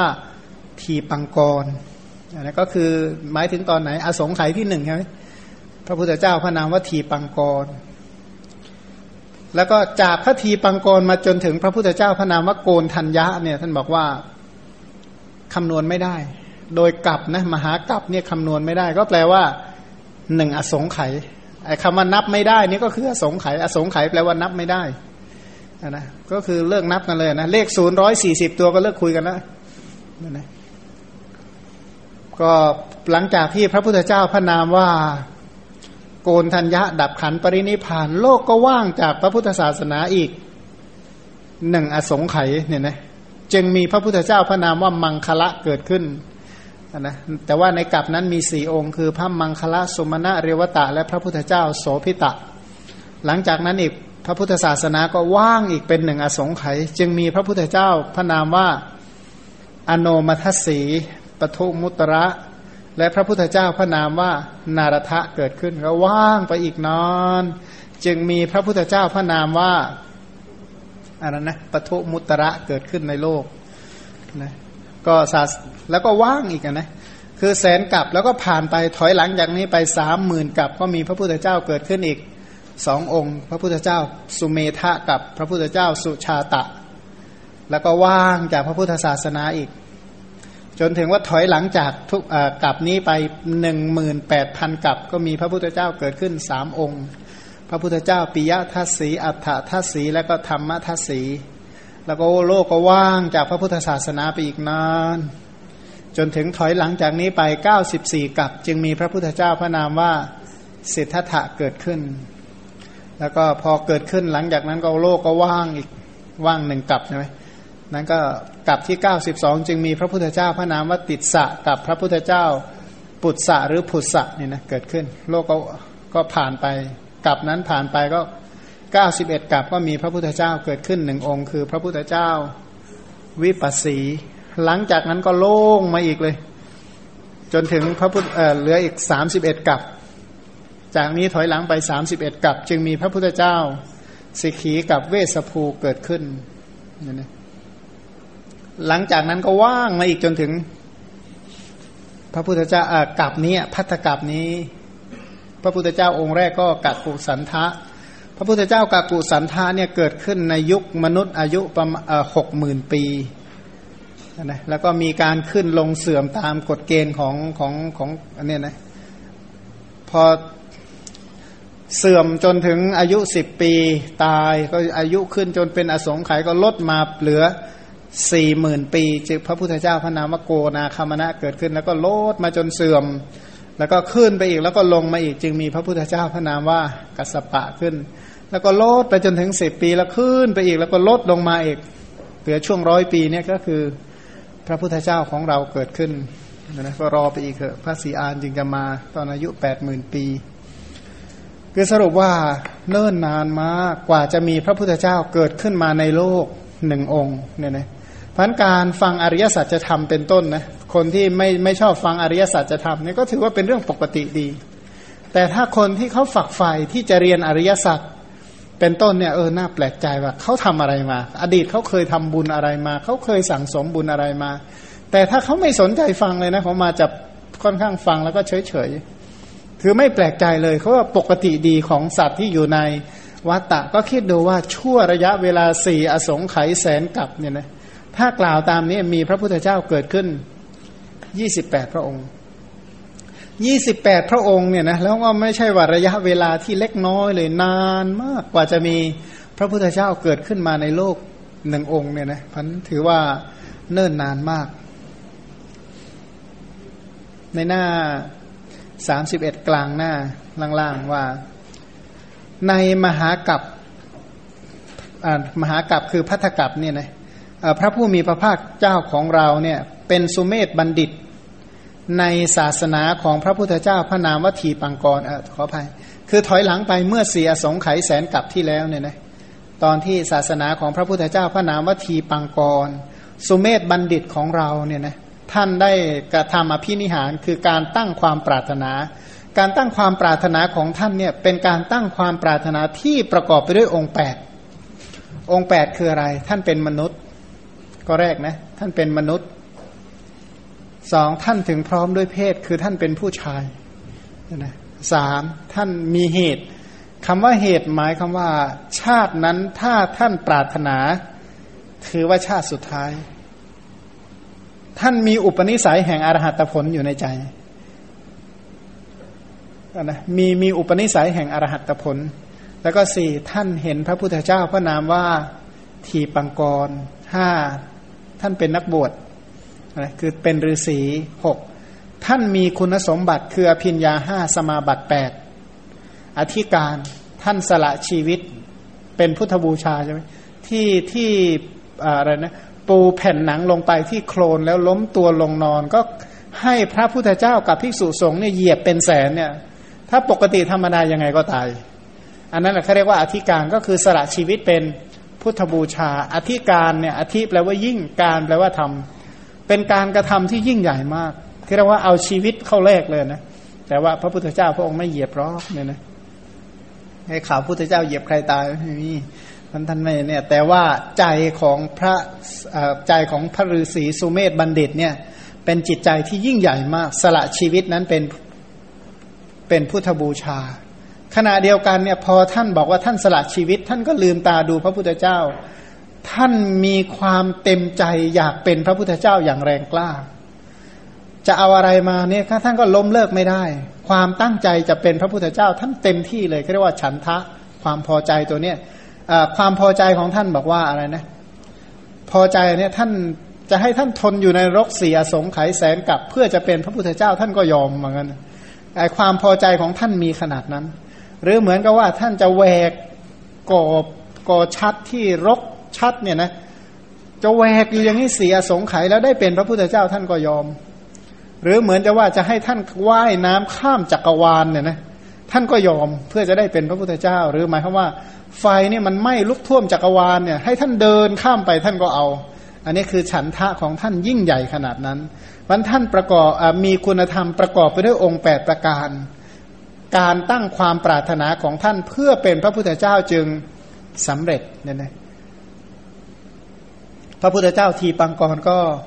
อะไรพยากรใช่ไหมทีนี้การหลังจากที่พระพุทธเจ้าพระนามวทีปังกร พระองค์ก็สะสมก็คือสมาทานบารมีสิบนะพอพระพุทธเจ้าเสด็จไปท่านก็ลุกขึ้นนั่ง ลุกขึ้นนั่งพิจารณาถึงพุทธการกะธรรม ธรรมที่ทำให้เป็นพระพุทธเจ้า คือบารมีสิบท่านก็พิจารณาบารมีทั้งสิบแล้วก็สมาทานบารมีทั้งสิบอันนะบารมีเหล่านั้นท่านก็ทำมาเรื่อยเนี่ยนะตลอดระยะเวลาสี่อสงไขย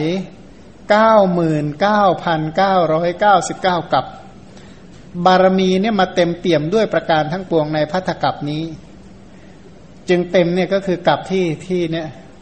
ครบเสี่อสงไขยแสนกับพอดี ในพัทธกับนี้พระองค์จึงได้บรรลุพระอนุตตรสัมมาสัมโพธิญาณอันโครงการที่จะบำเพ็ญบุญเพื่อความเป็นพระพุทธเจ้า ถือว่าเป็นโครงการใหญ่มากนะใหญ่จริง ๆ เลยนะใหญ่ ถือว่าเป็นการอะไรนะเป็นโครงการที่ใหญ่มากทำมากนานมากนั้นใครทำอะไรแค่สิบยี่สิบปีนี่ก็ถือว่ายังเล็กน้อยเนี่ยนะ เป็นโครงการนิดๆหน่อยๆเท่านั้นเองอะนะมันน้องเราศึกษาธรรมะไม่ไม่เขาบอกว่าเฮ้ยจะต้องเรียนกี่ปีเนี่ยสักสามปีก็พอจะรู้เรื่องมั้งบอกโหตั้งสามปีเลยเหรอเป็นต้นนะจริงเล็กน้อยมากเลยนะบอกโอ้ยฟังตั้งชั่วโมงฟังได้ยังไงเงี้ยนะยี่สิบนาทีก็พอแล้วอย่างเงี้ยนะแต่ว่าบาปเนี่ยนานขนาดไหนไม่เป็นไรทนได้ สรุปว่ากาลวิเศษมีการกำหนดเวลาตามที่กล่าวมาแล้วเนี่ยนะ ก็ที่ผ่านมานู่นน่ะสี่อสงไขยแล้วก็เก้าหมื่นเก้าพันเก้าร้อยเก้าสิบเก้ากับ แต่ว่าในจริยาปิดกยกมาเฉพาะเรื่องในกับนี้เท่านั้นนะยกมาในกับนี้เท่านั้น หน้าสามสิบสองย่อหน้า จริตังเนี่ยแปลว่าจริยาเนี่ยนะจริตังก็คือความประพฤติ ความประพฤติทั้งหมด ตลอดระยะเวลาสี่อสงไขยเสนกับนะข้อปฏิบัติความประพฤติเหล่านั้น ไม่ว่าจะประพฤติด้วยการให้ทานรักษาศีล อบรมเนคขมมะเจริญปัญญาภาคเพียรด้วยวิริยะเป็นต้น บารมีเหล่านั้นจะเป็นบารมีสิบอุปบารมีสิบปรมัตถบารมีสิบรวมเป็นบารมีสามสิบประพฤติจริยาสามยาตัถจริยา โลกถจริยา พุทธถจริยา เหล่านั้นทั้งหมดที่กล่าวก็คือจริยา จริยาเหล่านี้เนี่ยเป็นข้อประพฤติเป็นข้อปฏิบัติเพื่อให้เป็นพระพุทธเจ้า เป็นการจริยาแปลว่าความประพฤติหรือการกระทำเป็นการกระทำเพื่อความเป็นพระสัมมาสัมพุทธเจ้า เพราะกว่าจะกว่าที่เราจะมาสวดว่าอิแมอิติปิโสพระควาอารหังสัมมาสัมพุทโธเป็นต้นเนี่ยนะคาว่าเบื้องหลังการผลิตเนี่ยนะการผลิตผลงานอันเนี้ยสี่อสงไขยซึ่งเป็นการกระทำที่ยิ่งใหญ่และ ยาวนาน แต่คำว่าจริยาโดยศัพท์เนี่ยนะถ้ากล่าวตามคำพีอื่นๆ เช่นคำพีจริยาปิดกเออขอไปคำพีจุลนิเทศ จุลนิเทศ จริยานี่ยกมาจริยาแปดจริยาแปดมีอะไรบ้างหนึ่งอิริยาบถจริยานะก็คือหมายคือว่าความประพฤติในอิริยาบถททั้งสี่ของ ของท่านผู้ที่ถึงพร้อมด้วยความตั้งใจเนี่ยนะตั้งใจประพฤติในอิริยาบถสีให้เป็นไปสองอายตนะจริยาก็คือจริยาหมายคือว่าในอายตนะภายในก็คือคุ้มครองทวารคุ้มครองตาหูจมูกลิ้นกาย ใจไม่ให้แปดเปื้อนกับบาปนี้ก็เรียกว่าอายตนะจริยา ส่วนสติจริยาก็คือประพฤติในสติปัฏฐานสี่ของผู้ที่ไม่ประมาทในธรรมะเป็นเครื่องอยู่ หมายความว่าอยู่ด้วยความไม่ประมาทด้วยการเจริญสติปัฏฐานสี่ ส่วนสมาธิจริยาข้อที่สี่ก็คือจริยาในฌานทั้งหลาย ก็คือฌานสี่นั่นแหละของผู้ขวนขวายในอธิจิต เพราะว่าผู้ที่ขวนขวายในอธิจิตก็สามารถที่จะทำสมาธิระดับปฐมฌานทุติยฌานตติยฌานจตุทฌานให้สำเร็จได้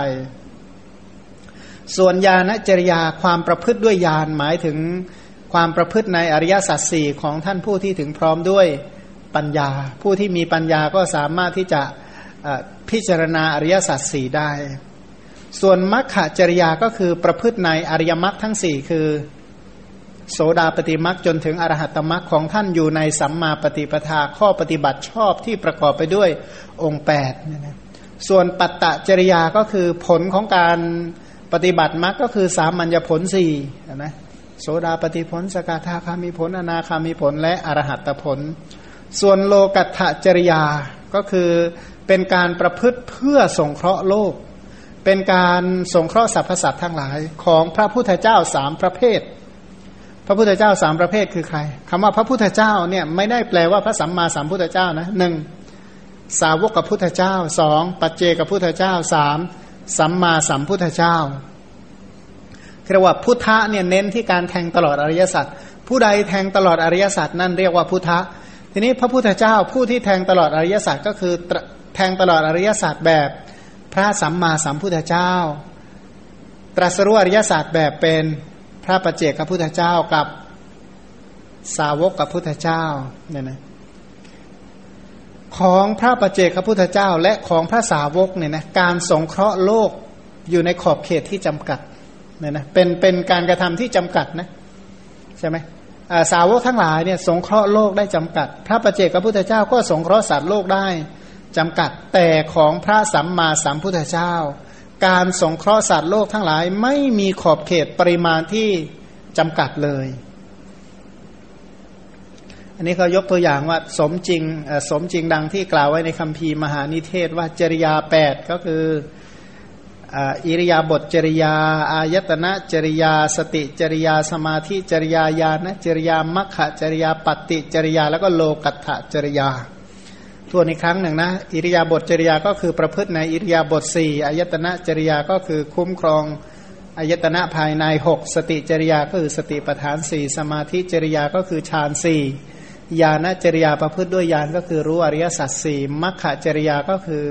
อริยมรรคสี่ปฏิจริยาก็คือสาสามัญญผลสี่โลกัตถจริยาก็คือการประพฤติเพื่อ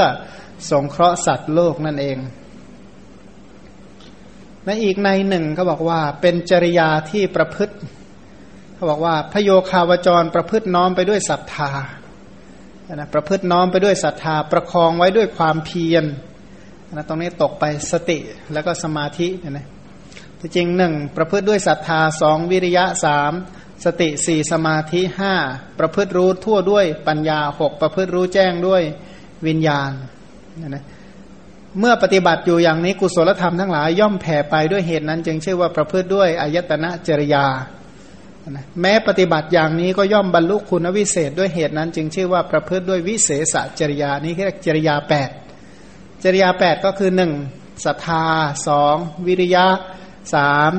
สติสี่สมาธิห้าปัญญาหกวิญญาณเจ็ดอายตนะแปดวิเศษจริยาเนี่ยนะก็มีอยู่แปดเรียกว่าจริยาแปด มันจริยาแปดมีอยู่สองในสองในนัยยะที่หนึ่งคืออะไรหนึ่งนัยยะที่หนึ่งมีแปดนัยยะที่สองก็แปดนัยยะที่หนึ่งก็คือ อิริยาบถจริยาอายตนะจริยาสติจริยาสมาธิจริยาวิญญาณจริยามัคคะจริยาปฏิจริยาแล้วก็โลกัตถจริยา อันนี้ในที่หนึ่งในที่สองนัยะที่สองก็คือนะประพฤติด้วยศรัทธาวิริยะสติสมาธิปัญญาห้าแล้วนะ อินทรีห้านะ หกวิญญาณเจ็ดอายตนะแปดวิเศษจริยา อันนี้หมายความว่า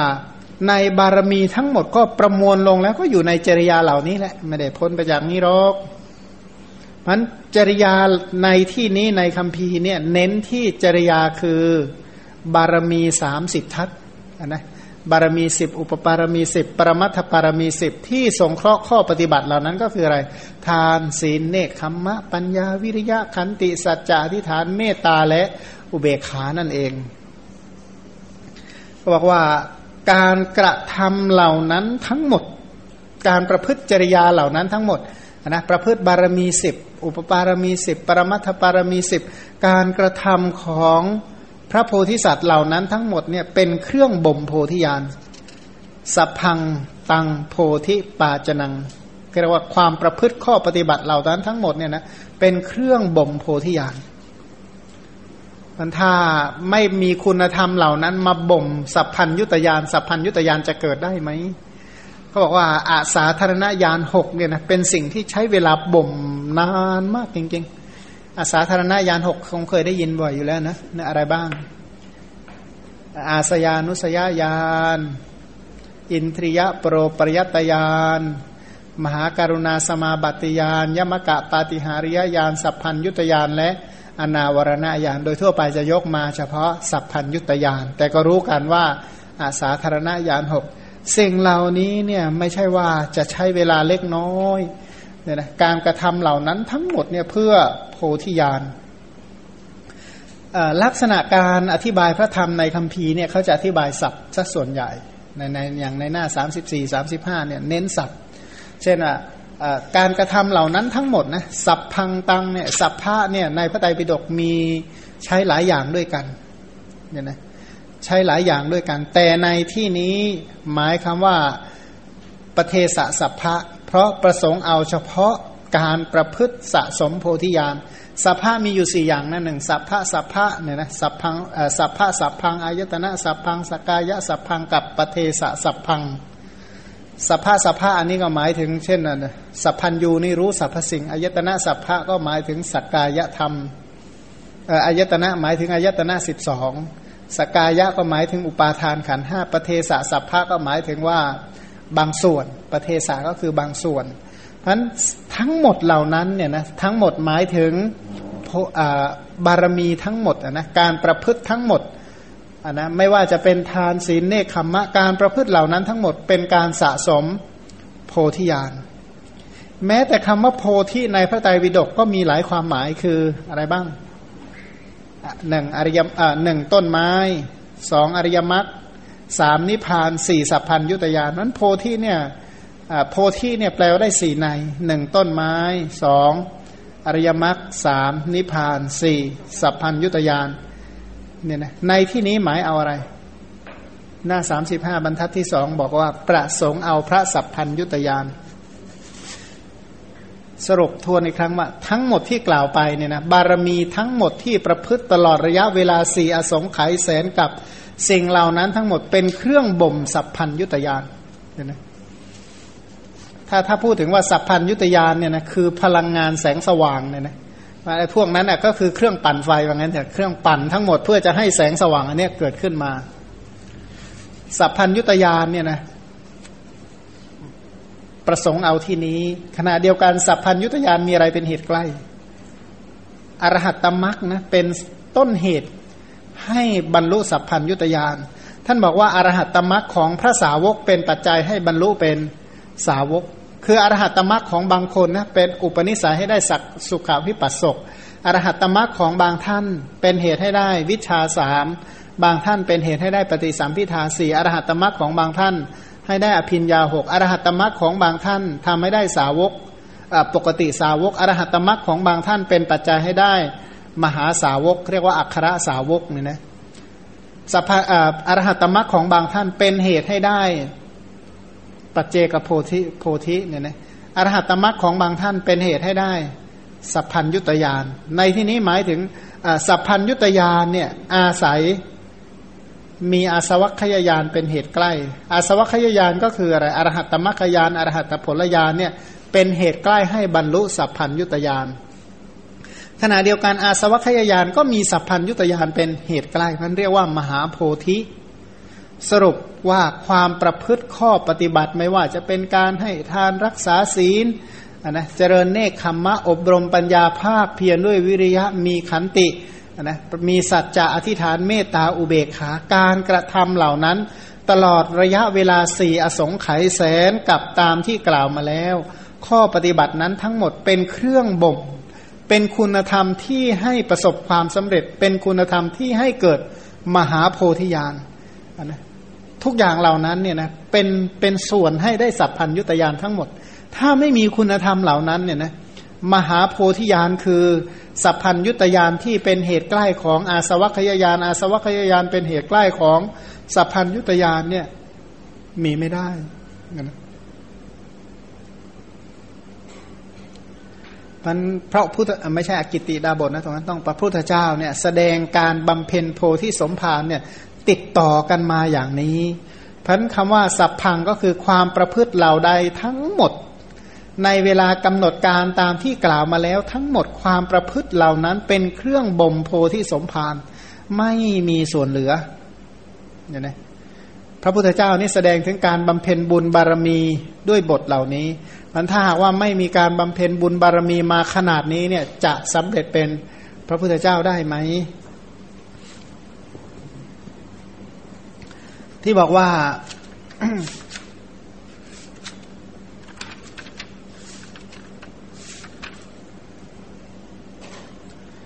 ความประพฤติเหล่านั้นทั้งหมดเนี่ยนะเป็นเครื่องบ่มโพธิญาณ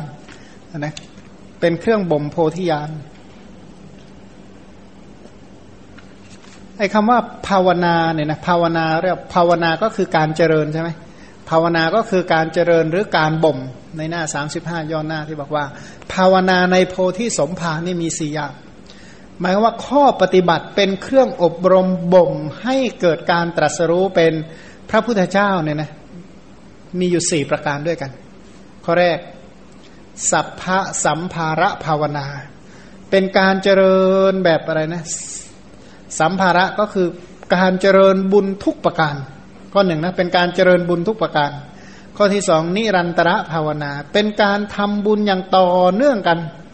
สามจิระกาละภาวนา เป็นการเจริญแบบใช้เวลาที่เนิ่นนานมาก สักกัจจะภาวนา เป็นการทำด้วยความเคารพทำด้วยความตั้งใจอย่างแท้จริงพันจิระกาละภาวนาเนี่ยกว่าจะเป็นพระพุทธเจ้าเนี่ยบำเพ็ญนานแค่ไหน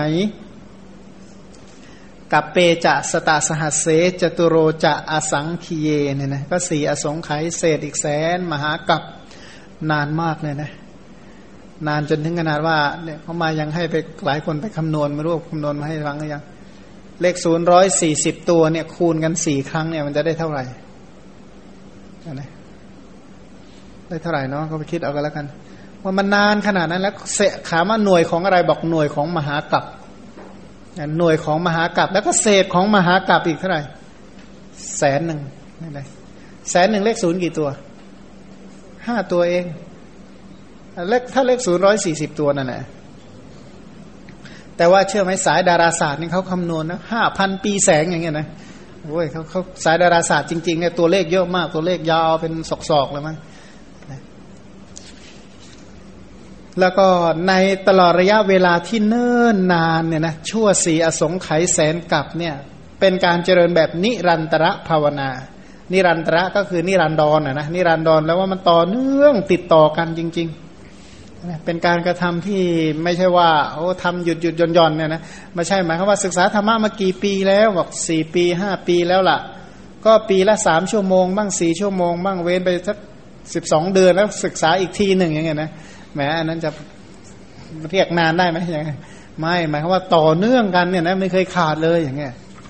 อันนี้เรียกว่านิรันตระหมายว่าเรียนต่อเนื่องสืบเนื่อง ถ้าพวกไม่นิรันตระเรียกข้อปฏิบัติของกิ้งก่าเป็นไงกิ้งก่าเป็นยังไงวิ่งไปได้สักศอกหนึ่งมันก็หยุด วิ่งไปได้วานหนึ่งก็หยุดเป็นต้นเนี่ยพวกนี้ไม่เรียกว่านิรันตระอะไรนะ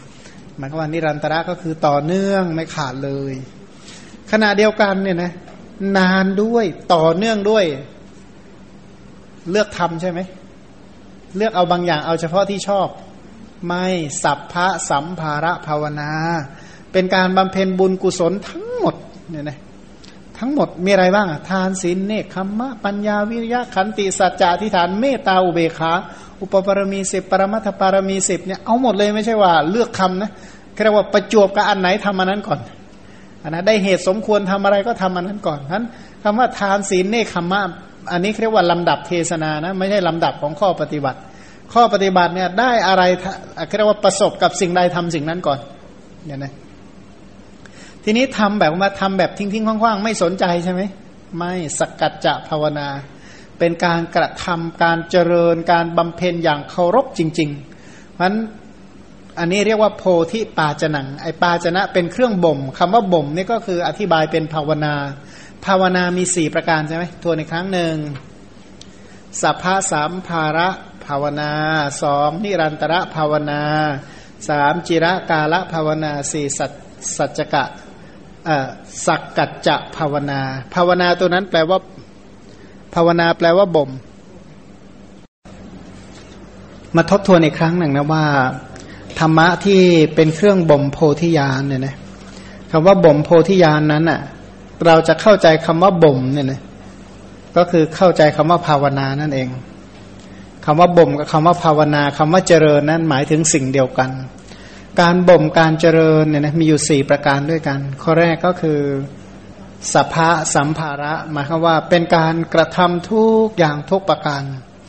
ข้อที่สองก็นิรันตระสืบเนื่องกันไป สามก็จิระกาละใช้เวลาที่เนิ่นนาน สักจะก็คือทำด้วยความเคารพทำด้วยความเคารพปัญการบำเพ็ญบารมีทั้งหมดเนี่ยเป็นการกระทำอย่างความเคารพจริง ๆ ตลอดระยะเวลาสี่อสงไขยแสนกับทำอย่างต่อเนื่องทำด้วยความตั้งใจแล้วก็บำเพ็ญบุญบารมีทั้งทั้งหมดเลย ในหน้าสามสิบเจ็ดเนี่ยนะเน้นถึงว่า อพระโพธิสัตว์ทั้งหลายเป็นผู้ชำนาญในกรรมเป็นต้นหมายความว่าพอถึงได้รับการชำนาญอะเมื่อนั้นการเคลื่อนไหวการกระทำของท่านเนี่ยจะติดต่อกันในโพธิสมภาร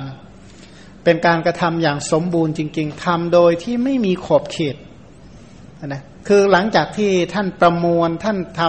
ำท่านประมวลท่านมีความรู้ความเข้าใจอย่างเต็มที่แล้วนะท่านจะทำทุกอย่างอย่างไม่มีขอบเขต ทำทั้งหมดทำด้วยความเคารพตลอดสืบเนื่องกันไปนั้นก็เลยอธิบายว่าท่านเนี่ยทำบารมีทั้งหมดทำด้วยเวลาที่เนิ่นนานทำอย่างสืบเนื่องทำด้วยความเคารพ การประพฤติทั้งหมดของพระโพธิสัตว์เนี่ยนะโพธิสมภารโพธิจริยา อัคยานบารมีที่จริงก็คือสิ่งเดียวกัน